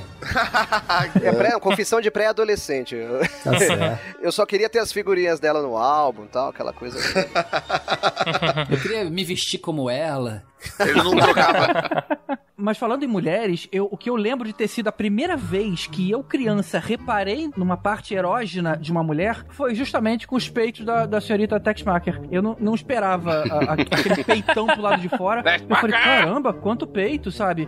E, e não, e não olhei de um jeito. Caramba, que estranho. Eu acho que foi ali que eu olhei com. Olha, que interessante. Eu- talvez eu nem, eu nem achasse que era uma coisa sexual. É. É, isso é doutrinação sexual rolando aí no filme. Ano que vem vai lá ser um outro corte que é o Super-Homem sem partido, que não vai ter nenhuma dessas coisas e vai, vai ser mais neutro. Essa mamada vai acabar. Mas a piada sempre bizonha que teve uma piada com o Superman, esse negócio dele virar o, botar um óculos e virar o Clark Kent, né, cara? E ninguém reconhecer. Bicho, É. não dá, né? Não rola, cara. Isso não dá, Tem isso um não dá. quadro do Saturday Night Live que é bem engraçado, que é, eu cheguei a fazer no, no Zé, é, no espetáculo de improvisação, né, que tinha uma cena de abertura antes pra aquecer a, a plateia. Eu não vi essa cena, mas eu consegui o transcript do Night Live, que era, o conceito era, o Jimmy Olsen coloca óculos, né, e aí a Lois Lane para de reconhecer o Jimmy Olsen. E aí fica, tipo, todo mundo na mesa. Toda, toda hora que alguém coloca o óculos, a, Julian- a, a Lois Lane fica tipo, ué, cadê o Jimmy? Onde é que ele foi? Quem é você? O que, que você fez com o Jimmy? e aí as pessoas ficam, não, sou eu, de óculos. Aí quando tira, ah, Jimmy, você voltou? Tinha um cara esquisito é- aqui de é óculos ela, falando então, que era... não é o- não é o Sim, Superman. é- é- ela não consegue diferenciar rostos de óculos. Assim. Deixa eu fazer uma defesa aqui. Eu acho que quando criaram o Super-Homem, eu acho que fazia sentido isso. Sabe? Porque, pra, pra mim, assim, o Superman era um cara que aparecia rapidinho, sabia, fazia as coisas embora. É. Entendeu? E, o- e o Clark Kent, né? Só que, assim, nos tempos modernos, depois, você vive numa sociedade em que ele fica toda hora exposto, o pessoal faz a foto da cara dele, É. filma ele o tempo todo, e aí você, pô. Não e, tem. Né? E o Clark Kent também Tem aquela fica piada conhecido. no Facebook, é, tipo, alguém tira uma foto do, do super-homem Ah, e tal, é e aí marca o Clark Kent no, no Face Recognition. Essa do-. É, é. Eu acho que se o Super-Homem só fizesse as coisas e fosse embora correndo, beleza, entendeu? Mas É. o que pega é ele ficar dando entrevista, se deixando fotografar, aí é esquisito. Eu já vi duas explicações bizões no quadrinho, que uma era que ele ficava tremendo o tempo todo, então você não conseguia ver ele direito. Ele, Ele quando ele tava vibrava com o Superman, cara. ele vibrava e não conseguia tirar foto, não isso, saia né? nada. E a outra era que Exatamente. o óculos era um vidro de Krypton que embaçava o rosto dele, então as pessoas nem chegavam. É. Aí eu falei, caralho, tu imagina olhar pra um cara que trabalha contigo, tu nunca ter visto o rosto dele direito que fica meio embaçado. Ninguém É, achava estranho é, isso, é. não. A onda, tinha uma onda de que o super-homem, quando aparecia, ficava contra o sol, ficava sempre contra a luz pra- e flutuando um pouco mais acima pra você não, não reconhecer direito e tal. Mas que o filme, pô, manda isso, bota caralho. O que dá pra É. defender no, no filme é que O Clark Kent é que era meio invisível. Ninguém prestava muita atenção nele, ninguém É. olhava pra ele. Ele era um cara meio que, tipo. Um merda. Um merdão. As pessoas não queriam ficar ali, tipo. é tipo um nerd loser, né? Meio assim também, né? É, sim. E tem um sim. desenho animado que veio depois, é, mais ou menos nessa época, que era baseado nisso, chamava Elefantástico. E era Eu um lembro. elefante super-herói. Caraca. Com De uma- com uma- um óculos. sobretudo? É, e aí assim, ele, é, ele aparecia de óculos tal, todo mundo falava ok. E de repente ele tirava o óculos e a pessoa olhava, ele é fantástico, de onde você veio e tal.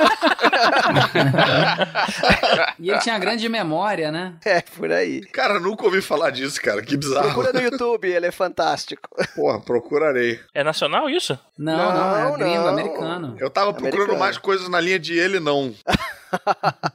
Ô, Mário, já que a gente tá falando de acessório, e como você é o mais velho de nós aqui dessa roda, é uma pergunta, cara. No filme, só o Clark Kent usa chapéu e talvez mais um ou outro. Nessa época, ainda se usava chapéu ou alguém quis, sei lá, fazer uma homenagem aos quadrinhos, porque eram coisas muito antigas? Eu acho que quiseram manter a homenagem ao que é antigo, porque na época, mesmo nos filmes. é, Final de 70, vamos dizer, né? Já é, muito, passou eu, muito tempo Eu acho já, né? estranho, né? É, inclusive, assim, talvez porque ele veio do interior do interior, o pai dele usava, qualquer coisa assim, mas não tem uma explicação, não. É, mas a redação do jornal tem um aspecto meio retrô. É tem, verdade. tem sim. Tem. Uma coisa meio de jornalismo da antiga e tal. Olha, eu vi alguns filmes dos anos 70, acho de chapéu só pimp. né? Aqueles caras lá que agenciavam as moças de chapéu, É. casacão, mas realmente. Os gigolô. chapéu- Gigolôs. É. Em que ponto a gente tá do filme? Cara, a gente tá no filme que a gente conhece o Lex Luthor pela primeira vez. E aí, olha só que interessante. Quando a gente via, né, aquele lugar lá embaixo da. Era uma estação antiga de, de trem, né? Abandonada. Que virava o esconderijo dele. Mas olha como é que eu era inocente. Eu achava que a senhorita Texmark era uma secretária dele, porque ele tratava ela mal. Eu não conseguia ver eles como casal. Mas aí no filme estendido, tem uma cena que, a- a- inclusive a cena que ela aparece pela primeira vez, ela se assanha pra ele com carinho. Aí lendo o jornal, ele fala assim: depois.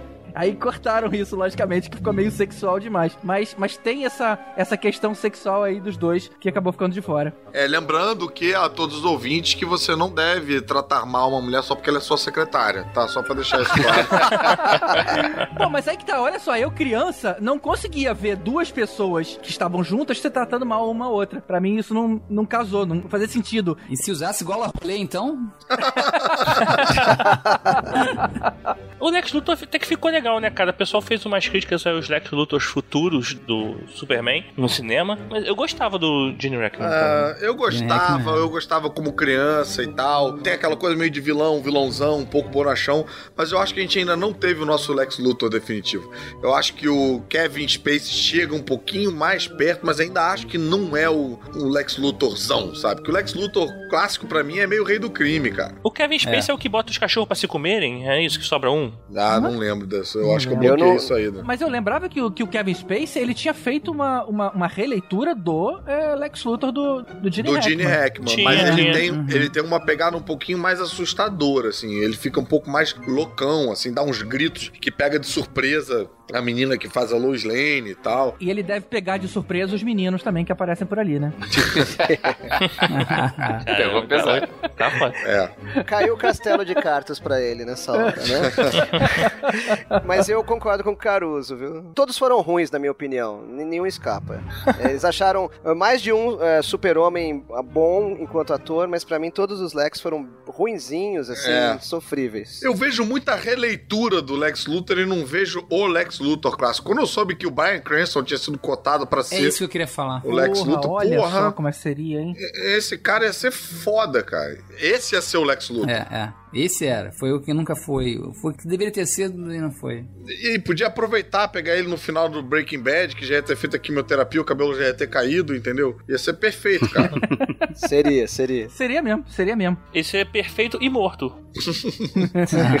Agora, quer ver uma outra coisa que também saiu na, na versão normal e que tem na versão estendida de 3 horas? O esconderijo do Lex Luthor, ele tem uma área com uns, tipo uns leões, a gente não vê os bichos, mas são, pelo barulho, são leões, aonde ele joga, ele alimenta, né, com pedaços de carne enorme, né? Então seria, são assassinos que ele guarda no esconderijo, e no final do episódio, depois que a senhorita Tex Marker ajuda o, o, o super-homem, ele joga ela pra ser comida pelos leões. Que Olha que horror. parada mais pesada ali. E aí, logicamente, que foi cortado. Aí aí tu se amarrou mesmo, aí tu foi pro delírio.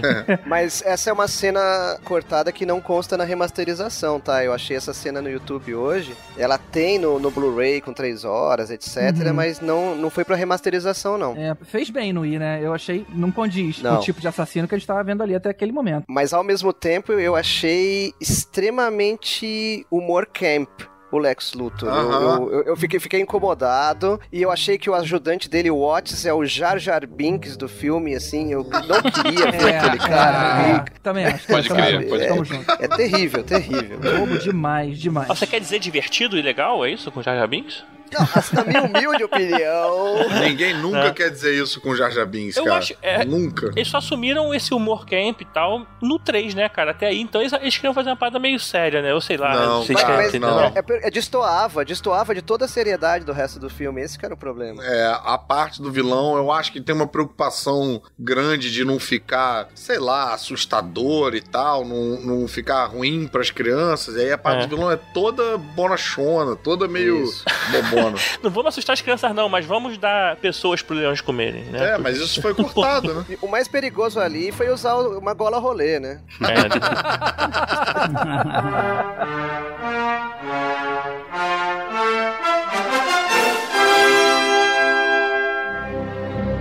Ah, beleza. Então vamos finalmente pra parte que o super-homem aparece em Metrópolis. Aí tem aquela cena que o Caro já lembrou, né? Ele salva a Lois. E aí só a partir daí que ele resolve patrulhar a cidade. Não é estranho? Um monte de coisa acontecendo. E aí ele só resolveu, ok, só vou ajudar a cidade depois de ajudar a Lois. Imagina ele falando, tipo, não, não, não, essa não é. Essa não vai ser minha estreia. Deixa a velhinha ser assaltada. Exato, É. exato, Peraí, peraí, peraí. A gente não sabe se ele já estava fazendo coisas antes. De repente ele estava fazendo, mas estava sendo anônimo. Não tava não, porque tem uma hora que ele aí ele volta pra falar com o Jorel e ele fala: "Você se revelou ao mundo". E aí tem tem todo aquele papinho. Não, mas então, ele podia estar Não, salvando ele escondido. The Flash, né? é, É. tá fazendo assim. Ele podia, que nem, que nem Smallville faz durante, acho que, sei lá, quatro temporadas. Ele é o Blur. Mais ou menos, é.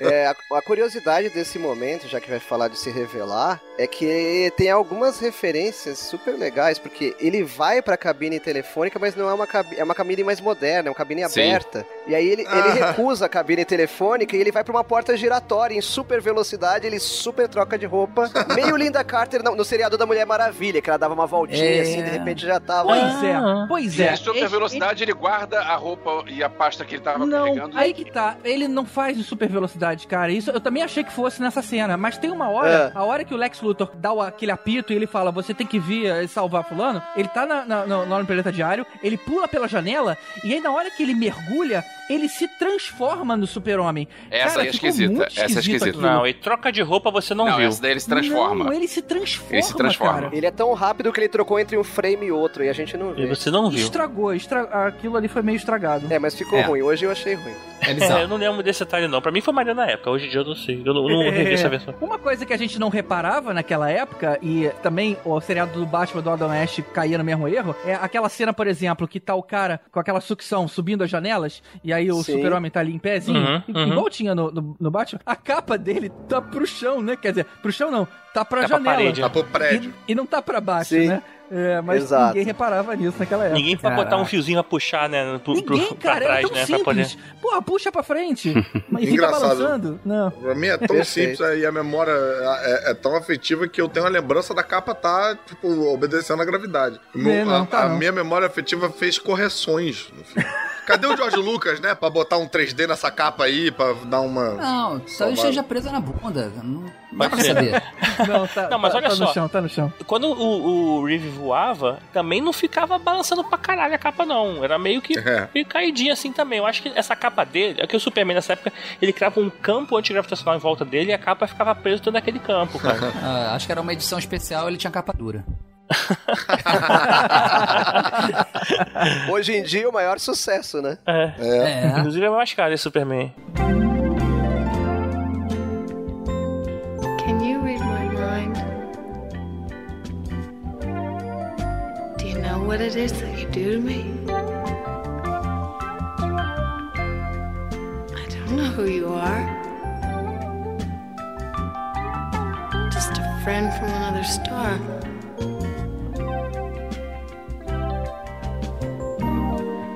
Here I am, like a kid out of school, holding hands with a god.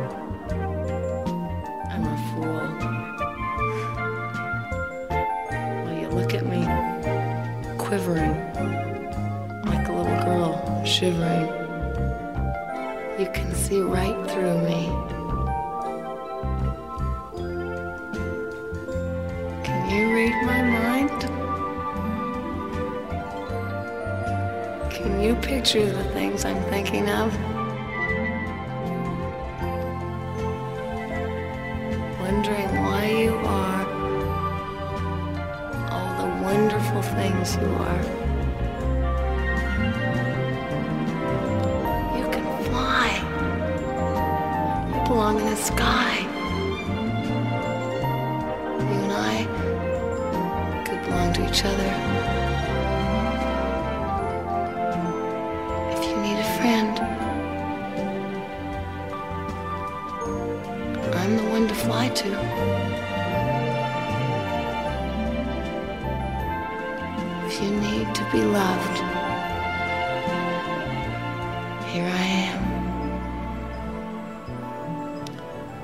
Read my mind.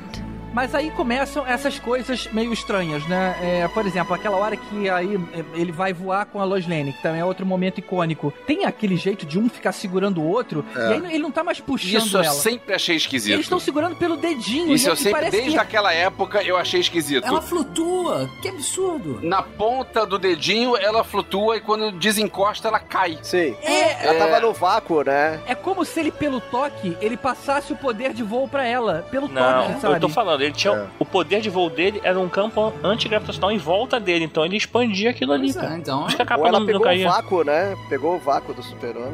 Feito lá.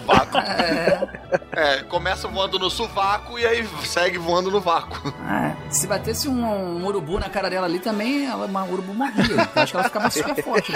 É claro que não pode ser super realista. Tipo assim, a gente não vai ver o vento enrugando a cara dele. a- tipo, a pele, é, o vento batendo na boca, blá, blá, blá, blá, blá, blá, enquanto ele, ele, ele voa, sabe? Cara, isso é muito isso. bom, isso. Mas, porra, no toque é Até foda. porque a pele dele é super forte, né, cara? Não ia acontecer Um isso. detalhe curioso, pessoal, é que o Christopher Reeve conseguiu conferir mais veracidade porque ele voava de asa delta, então ele sabia mais ou menos a aerodinâmica, né? Ele conferiu mais Olha veracidade ao voo do que, que poderia se esperar de um, um ator que não fizesse a mesma coisa, né? É, ele sempre voou hoje com, com cores fortes, berrantes. Exato. Não, e ele tem realmente um jogo de corpo, né? Tipo, ele joga o ombro Isso. pra fazer a curva É, e tal. é, isso, é. isso é maneiro, acrescenta na brincadeira. E esse salvamento do helicóptero, e, e tem uma cena que eu não vou lembrar se foi cortado ou não, mas apareceu hoje na versão remasterizada que ele salva o avião, Força Aérea 1. É, essa cena ela foi copiada várias vezes, tanto nos quadrinhos, na versão do John Byrne, a primeira vez que ele aparece, ele salva um avião cheio de passageiros. E mais recentemente, no seriado da, da Supermoça,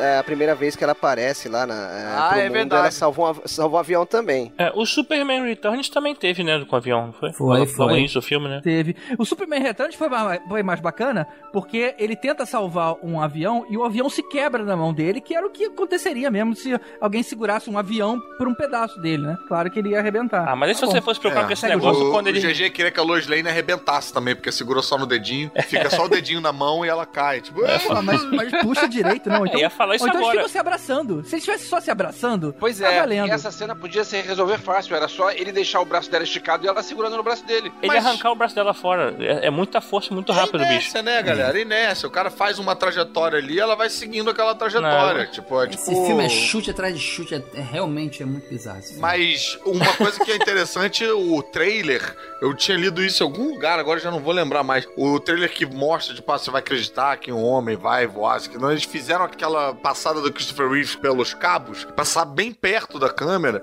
Eles fizeram algumas vezes e dava merda e tal. E essa foi uma última que, assim, ele quase bate na, na câmera, assim, tipo, foi tipo desespero, tipo, ai caralho, vira, vira, vira, vira, vira, vira. E quase bate, foi essa que ficou, foi essa que deu certo. Todos os outros takes deram errados e, e foi com esse take que ele, eu acho que ele conseguiu que liberassem mais grana pra fazer o filme com, com mais produção e tal. Mas é maneiro, cara. Mas pode ser que eu esteja inventando tudo isso, tem essa possibilidade. Não, mas essa, esse, esse efeito especial realmente, pra época, era uma parada surpreendente, assim. Sim. Eu acho que talvez, por exemplo, se você comparar com Star Wars, que era uma coisa bem real, que eram naves e tal, você, foda você compra mais coisa, né? Quando você bota uma pessoa voando, é, num fundo lá, se mexendo e tal, é mais difícil, né, cara? Não é, não é tão simples assim. Claro. Pô, uma coletânea de efeitos especiais interessantes é o que acontece depois que o, o Lex, né, solta dois mísseis, o Superman consegue pegar um deles, mas o outro acaba explodindo em, em uma das costas dos Estados Unidos. E aí começa um monte de desastre, né, que ele tenta impedir. Lá o Rover Dam, daquela represa que ele, Aham. ele tenta jogar as paradas. Ele tem aquela cena super icônica, essa era a figurinha que eu mais gostava, Mário, do álbum lá do, do Super-Homem, que era Opa. ele no trilho do trem, eh, entortando Sim, o pro sim, trem sim, passar em cima. fantástico. Ah, aquilo é maneiro. Fantástico. Agora, tem uma coisa que eu pensei, é esse aí não, não colou. A bomba explode a falha de San Andreas e tem um terremoto pra dividir a Califórnia e tal, e abre uma, uma rachadura enorme na Terra. E aí, no, na Terra, no, no, no pedaço lá do... Na Califórnia. Pois é, e aí Uhum. ele vai pra baixo pra tentar consertar. Ok, até aí eu tô comprando. Ele lá no, no meio da Terra, no meio, no magma, pra consertar. Ok. Mas aí volta tudo, empurra de volta a Terra. Como é que ele vai empurrar de volta a Terra, cara? Empurrar Não. a terra? Ele empurra de assim? volta. Ué, ele- se é uma placa tectônica que se separou, ele pode empurrar a placa de volta. Se você comprou o resto, bicho, aí tá mole. Isso aí. Tá, tudo bem, É, tudo tu bem. vai dar problema aí, cara. Não pode ser vendido separadamente. Né? Mas é, esse momento é que entra a segunda trilha inci- incidental que me chamou a atenção, que a Lois, antes do acidente, ela tá escutando Supertramp, Give a Little Bit, que era uma música bem da época, assim, ela tava em todas as paradas. Eu até fui conferir, chegou no 15º lugar da Billboard, então era uma música bem da Qual época. que é pra- essa? Aquela. Isso, É, essa mesmo. Todo mundo tinha esse, esse álbum, né, cara? Tinha. É, pra eles mostrarem que era o que, o que na época eram os, os dias de hoje, né? maiores Even the quietest moment, com certeza. Isso, tem essa música no Essa nessa- vozinha, né? Mas aí chegamos na cena fatídica da morte da Lois e da volta no tempo, né, cara? Essa é a parte Ah, mais difícil. É, Antes de né? chegar nisso, se ele chegar nessa velocidade toda, por que, que ele demorou tanto pra chegar no míssil? Porque ele não tava puto da vida, cara. É, ele tava sem adrenalina. Ele tava de boa. Ele não usou o turbo. Você não pode nem pensar que, tipo assim, o terremoto destrói cidade e tudo mais, mas só quando a Lois morre, aí tá bom, eu vou voltar no tempo. É egoísta. É, Ele não vai salvar todo mundo, ele vai salvar ela. É, mas Não, é. não, veja bem. E não é voltar no tempo. Ele gira a Terra ao contrário. Pra Terra A voltar. terra que gira no tempo. Você que tá Tipo, é, mundo ele, volta faz, na Terra. ele faz meio, um- ele faz meio um, um, um disque jockey na Terra, assim, tipo. e aí gira ao contrário, tipo. E o, e o conceito de que se a Terra girar ao contrário, tudo, tudo anda pra trás. O tempo é volta, muito né? doido isso, É cara. o geotempo, né? Ele inventou o geotempo. Isso. e é tanto um rewind que hoje eu prestei atenção, depois dele fazer ela voltar, Ele faz ele volta. vai, volta no sentido normal, pra terra, opa, vamos parar por aqui, É. cheguei no ponto que eu queria. Porque senão a, terra, a galera ia continuar andando pra trás na Terra. É a idade das pedras. né? Não, imagina a Terra perdendo o eixo, assim, geral voando, cada gravidade não funcionando mais, assim, pum, pum, pum, precisando disparar, Cara, assim. Provavelmente E, deve ter essa cena aí. Deve ter essa cena aí nesses filmes de, porra, quatro horas, esse corte de quatro horas, que ele volta, volta pra terra e tá. Ih, o pessoal continua andando de costas. Ai, tem que ir lá de novo. Aí, É, Eu, eu me questiono se na época ninguém pensou. Porque hoje em dia a gente vê que isso é um absurdo e, e acho que ninguém consegue comprar essa, não, essa eu ideia. acho que na, na época as pessoas também torceram o nariz, cara, não é possível. ah, cara, eu acho que é uma puta de uma licença poética. Eu acho que o filme é cheio É. de licença poética. É, o filme é tem muito razão. poético, É a sabe? maior licença poética Sim. de todos os tempos, é, cara. é todos verdade, é verdade. Eu acho que é, é meio um lugar de, de curva dramática, de onde é que você chega, tipo, porque pro super-homem, né, cara, você, você não consegue, na real, ferir o super-homem, você consegue partir o coração dele. E é, é nesse lugar de, o que tem vários filmes de o que faz um homem de coração partido, é, esse é o lugar do que faz um super-homem de coração partido. Tipo, o cara volta. É, é- é poesia, o cara volta a terra ao contrário pra refazer a parada. É tão poesia que virou uma música do Gilberto Gil. Hã? É, verdade. Super-Homem a canção. E que ele fala, quem ele fica falando sobre ser homem, sabe isso aqui, que ele fala quem dera como Quem é, mudar dera. o destino pra salvar a mulher amada. É, muito bonito, é. Cara, agora tu fica imaginando o astronauta que tava numa estação espacial, ou tava, sei lá, na época tinha ido à Lua, voltar e voltar, e voltar tá na mesma época que ele tava saindo, porque, tipo, no espaço ele não cara, sofreu foi a causa. Foi um dia só, Não, não, cara. mas não a foi nem Terra um dia, que foram virar ao horas. contrário. Então, mas ele, ele não sofreu o impacto da viagem no tempo, porque ele tava no espaço. Cara, não dá pra você tentar analisar nada da lógica, porque veja bem, Você vai usar as regras da física? Ele virou só. Aí. é, é, é, Ele virou só a Terra, ele não virou os outros planetas. Então, a Terra então, então, é. mais nova. Quando- Quando a Terra volta na direção que tá, a posição dos astros já tá toda maluca já. tipo, Só de, só de ficar a Terra já ia ser uma o, o signo, o signo das pessoas mudou. O signo das pessoas. A, a astrologia ia mudar. É. Mas é isso que o Ulisses falou, é verdade. É, A inércia ia matar todo mundo. Só de parar, só de parar. todo mundo, Caraca, uau! aí, É. deve ter algum robotique nessa porra dele voltando, quando voltou pra Terra, agora voltou no tempo e ah, todo mundo morto assim, sabe? Cara, uma vez eu li Geral um conto, nem me lembro vomitando, foi, que pra era, caralho. que era um cara que consegue fazer qualquer coisa, né? Esse negócio de tipo é, a lâmpada do gênio. E aí ele quer parar o tempo. E quando ele para o tempo, ele mata todo mundo porque é, a inércia, é, ele para de rodar o planeta e a inércia mata todo mundo. Porque todo mundo continua na velocidade que tava É, da, da rotação do Ah, planeta. maneiro, maneiro. Olha, o nosso padrinho Ricardo Varoto, ele acha, ele tava mandando uma mensagem lá no, no grupo quando a gente falou que ia gravar sobre esse tema, e ele acha que a ideia original do filme talvez tenha sido é não mudar a órbita do planeta, mas sim ele correr numa velocidade tão grande que ele voltou no tempo por conta disso. Talvez Mas não fosse faria sentido. Não, não, não. Não, ele mo- porque ele a mostra Terra- a Terra voltando. Sim, sim, sim. Mas talvez a ideia original fosse Ah, isso. roteiro, a né? execução que eles inventaram daquele jeito. Mas aí os caras fizeram teria na ideia edição vai e vem, porque assim, mostra ele voltando, a Terra anda pra trás, e aí depois ele anda pro outro lado, pra Terra depois voltar a andar normal, entendeu? Então, aí o cara da edição fez uma mixagem aí pra contar a história desse jeito, sacou? É, o diretor deixou, né? Porque, e, deixou. e se ele voltasse, se ele voltasse atrás, só ele e tal, ele ia ter que encontrar com ele antes dele voltar pra lá. Sim, é. É, se ele desse uma de flashpoint aí, ia ser mais fácil, inclusive, pra filmar essa porra do que fazer o que eles fizeram. Quem fez isso de forma soberba foi o Doutor Estranho. Com o olho de Agamotto. É. Isso, isso é uma forma direita de fazer voltar só um trecho do tempo. É, Ou é seja, assim ele, ele, ele- ele procurou 14 milhões de soluções e só essa funcionava, então, né? Não, e é- mas é curioso a gente ver o super-homem ter esse esforço todo de girar a Terra ao contrário pra voltar no tempo, quando ele sabia que bastava ele se trancar num quarto e ficar com uma moedinha falando eu estou em 1800, não, estou em 1800. Exatamente. Não, mas por isso ele tem que girar a moeda também. É o super caro coroa, né? E aí, o super-homem prende o Lex e o Otis e acaba o filme. O, aca- o filme meio que acabou, tipo assim, ah, ok, já deu, já, já foi tudo, já contei tudo, vamos acabar rapidinho. Gente, é, acabou o expediente, galera. Acabou o expediente. Vamos fechar essa história aí, bora Acabou, almoçar. acabou meio assim. É, Tem várias paradas que são assim, cara. Não, porque quando você volta no tempo, acabou, bicho. E olha só, como é que aceitaram prender o Lex Luthor se ele não tinha feito nada ainda? Não, cara, mas é porque você tá errando o o quanto ele volta no tempo, é, cara. é, o míssil estourou em algum lugar. O super-homem que cagou pra todo mundo que ele ajudou e ele foi só ajudar a Lois. É, ah, é sim, verdade. sim. A- o- É. O problema da fa... É, tá certo. Evitar que a represa é, se destruísse, ele não fez isso. Ela se destruiu e, a- e a- e teve inundação. Caralho, Isso foi lançado. Que babaca o Superman. É, mas gente, se ele volta no A tempo. represa recompõe. Não, recompõe, mas o míssil chega lá. Exato, se ele volta no tempo e vai salvar a luz, o outra parte lá que ele, ele não salvou com outro míssil. Não, pior de tudo, os dois mísseis então explodiram. É. Porque an- antes ele tava pegando um e aí não conseguiu pegar o outro tempo.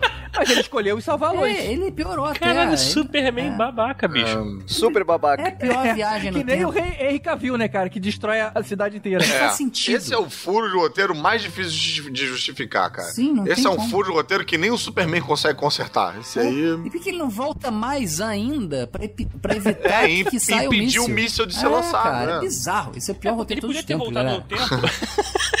Não, dá, dá raiva. com raiva como, agora. como roteirista aqui, ficou com vergonha do meu É colega. a que pior solução de todos os tempos. Isso claramente aconteceu numa sala vazia. Isso não foi debatido com roteristas. Isso não foi. O cara chegou, mas vem cá, a Lois morre. Como é que a gente vai resolver isso? Aí o roteirista falou: não, não, não. Isso deixa comigo, galera. Vai pra casa, vai reescrever as primeiras partes ali. Eu vou pensar num negócio aqui e tal. E essa galera viu, tipo, no cinema isso aí. Tipo, olhou pra cara dele e falou: Porra, sério? Ué, bicho, agora tá aí, tá tarde, já fez, tá, tá pronto. Mas isso é decisão solitária, cara. Isso é decisão unilateral, sem ninguém pra falar sério. Bom mesmo é o Superman 3 que ele vai lá e endireita a torre de Pisa. Isso que é um Superman de verdade, cara. Isso é legal. Porra, isso. Apaga a Bom, tocha. mesmo é o Superman 4 que tem o Homem Nuclear. Nossa, que lixo. É, que tem um cara. He-Man, né, Que cara? lixo. Tem um He-Man. É o Hyperion, cara. É mesmo. Tá zoando. É, o Superman 4 eu- é difícil de engolir. Aliás, foi o único que eu não vi no cinema. Não sei porquê, mas eu não. Foi o não único que eu vi no cinema. Esse filme enterrou mais o super-homem do que o próprio Apocalipse, cara. Olha, eu vou te falar, nem pra sessão da tarde serve, viu? Mas vou te falar que eu gostei do Richard Pryor. É porque eu gostei, Só. sempre gostei muito desse ator, né? Só Richard Pryor. Ah, mas o Pryor foi do 3, né, cara? Foi do É 3, do três. eu sei. É, não, o Só quer três dizer foi que legal. me ajudou a, gostar daquele filmezinho que foi bem ruim. Eu acho que eu vi primeiro o Superman 3. É mesmo? antes porque- do primeiro, antes do. Não, passava muito na televisão, Tibé. É, eu Passava muito acho. na televisão. Cara, mas o, o Superman 3 é, é de 83, sei lá, 80, 87, alguma coisa assim. Então, Pô, é um eu filme sou de novo. 81, Os outros eu sou de... passavam na televisão. Tá, mas eu É, sou de 81, passava. tu achou que eu comecei a ver televisão? Eu lembro de 5 anos de idade que eu assisti na televisão, não lembro não, cara. Eu lembro Vocês querem determinar qual foi o filme que o Tibério viu primeiro, cara? Se o Tibério acha que ele viu o terceiro, é dele é Porque viu, eu. ué. Porque Ok, eu. né? Não, cara, era bobão assim, era engraçado. Eu gostava do Richard Pryor, daquele filme que ele fazia com. Que ele era. o- É o Gene White, que era Surdos, maluco, careca mudos, e surdo, loucos, isso aí. é. Cegos, surdos e loucos. Malucos carecas e tipo, caralho. Você Exato. gostava mesmo desse filme, hein, Tibério? Você, porra, guardou bem aí. Até o título Minha tá aí memória. claríssimo na sua memória. Na memória. Um detalhe curioso da, da remasterização, pessoal, é que na tradução da legenda, uma coisa que me agradou muito é que ele é chamado de Super-Homem e não de Olha Superman. Pois é, E? Ah, é, é um inclusive, assim, acabou, o né? filme do, do eh, Superman, o filme, ele foi usado como argumento na época que eu era editor. Eu era editor, inclusive, da revista, né? Mas a famosa ordem que veio de cima falou assim: não, não. Vamos mudar de Super-Homem para Superman, que até o meu filho, que tem 8 anos, chama de Superman, então a revista pode ser Superman. E assim, Aham. no ano 2000, uma revista que tava ali Ou na seja, não foi editora uma Abril. pesquisa embasada, né? Foi um cara que acordou e falou: vou alegrar meu filho. Não, não, não, mas também tem uma coisa cara meio de de, sempre de é um de empresa, a empresa querendo unificar tudo e fazer é, é, unificação de marca, porque a logo, pô, você não, você para de ter que ficar adaptando a logo lá da- do título das revistas e tudo quanto é revista e tal, né? Enfim, facilita um pouco a vida É, internacionalmente Superman cabe falando. melhor na- no balãozinho, né? Da fala. Sim, na É. verdade é assim. Hoje em dia o pensamento é o que o Caruso falou. É a empresa fidelizar a marca, né? Vender os bonecos com o nome em inglês, para o nome em inglês É. ser famoso no mundo inteiro, etc. Mas na época era assim, podia ter continuado como super-homem por muito tempo. Sim. Mas É. foi, foi, no, foi no ano 2000, não faz tanto tempo assim. É, mas foram o que? Anos depois do filme ali, né? E, e, e foi assim. Ah, o meu filho fala Superman, então pode ser Superman a revista. Porra, molequinho, filho da mãe. O auge dessa política é o, o videogame do PS4 pro Homem-Aranha, que ele é Spider-Man. Dublado. Na É, dublagem galera- eles falam, olha, vem aqui, Spider-Man. É Blá, blá, blá. mesmo? Spi- tá como Spider-Man? É. Sim, Olha tem uma hora Caramba, a, não. a mulher chama até ele, vai, vem aqui, SM. SM. Meu Deus. Estado masoquista? É, SM, sabe mais do que. Como tradutor, eu confesso que é terrível, porque a, a, você deixar o nome em inglês, porque o nome em português ele tem o sentido, né? Sim. O Super-Homem, por exemplo, vários roteiristas adoram fazer a seguinte passagem: Isso aí não é um trabalho para um homem, é um trabalho para um super-homem. Tem uma E jogadinha. aí vira, É. né? Um trabalho para um É. homem vira pro Superman. Aí você tem que fazer né? traduções do tipo, isso aí não é um trabalho para um man, é um trabalho para o Superman. E olha que beira isso, viu, Caruso? Tem que fazer um malabarismo grande. Não trabalho para um homem. Olha, eu sou do time Super-Homem, X-Men e Guerra nas Estrelas. Tô contigo, GG. Eu também, cara. É isso aí. X-Men.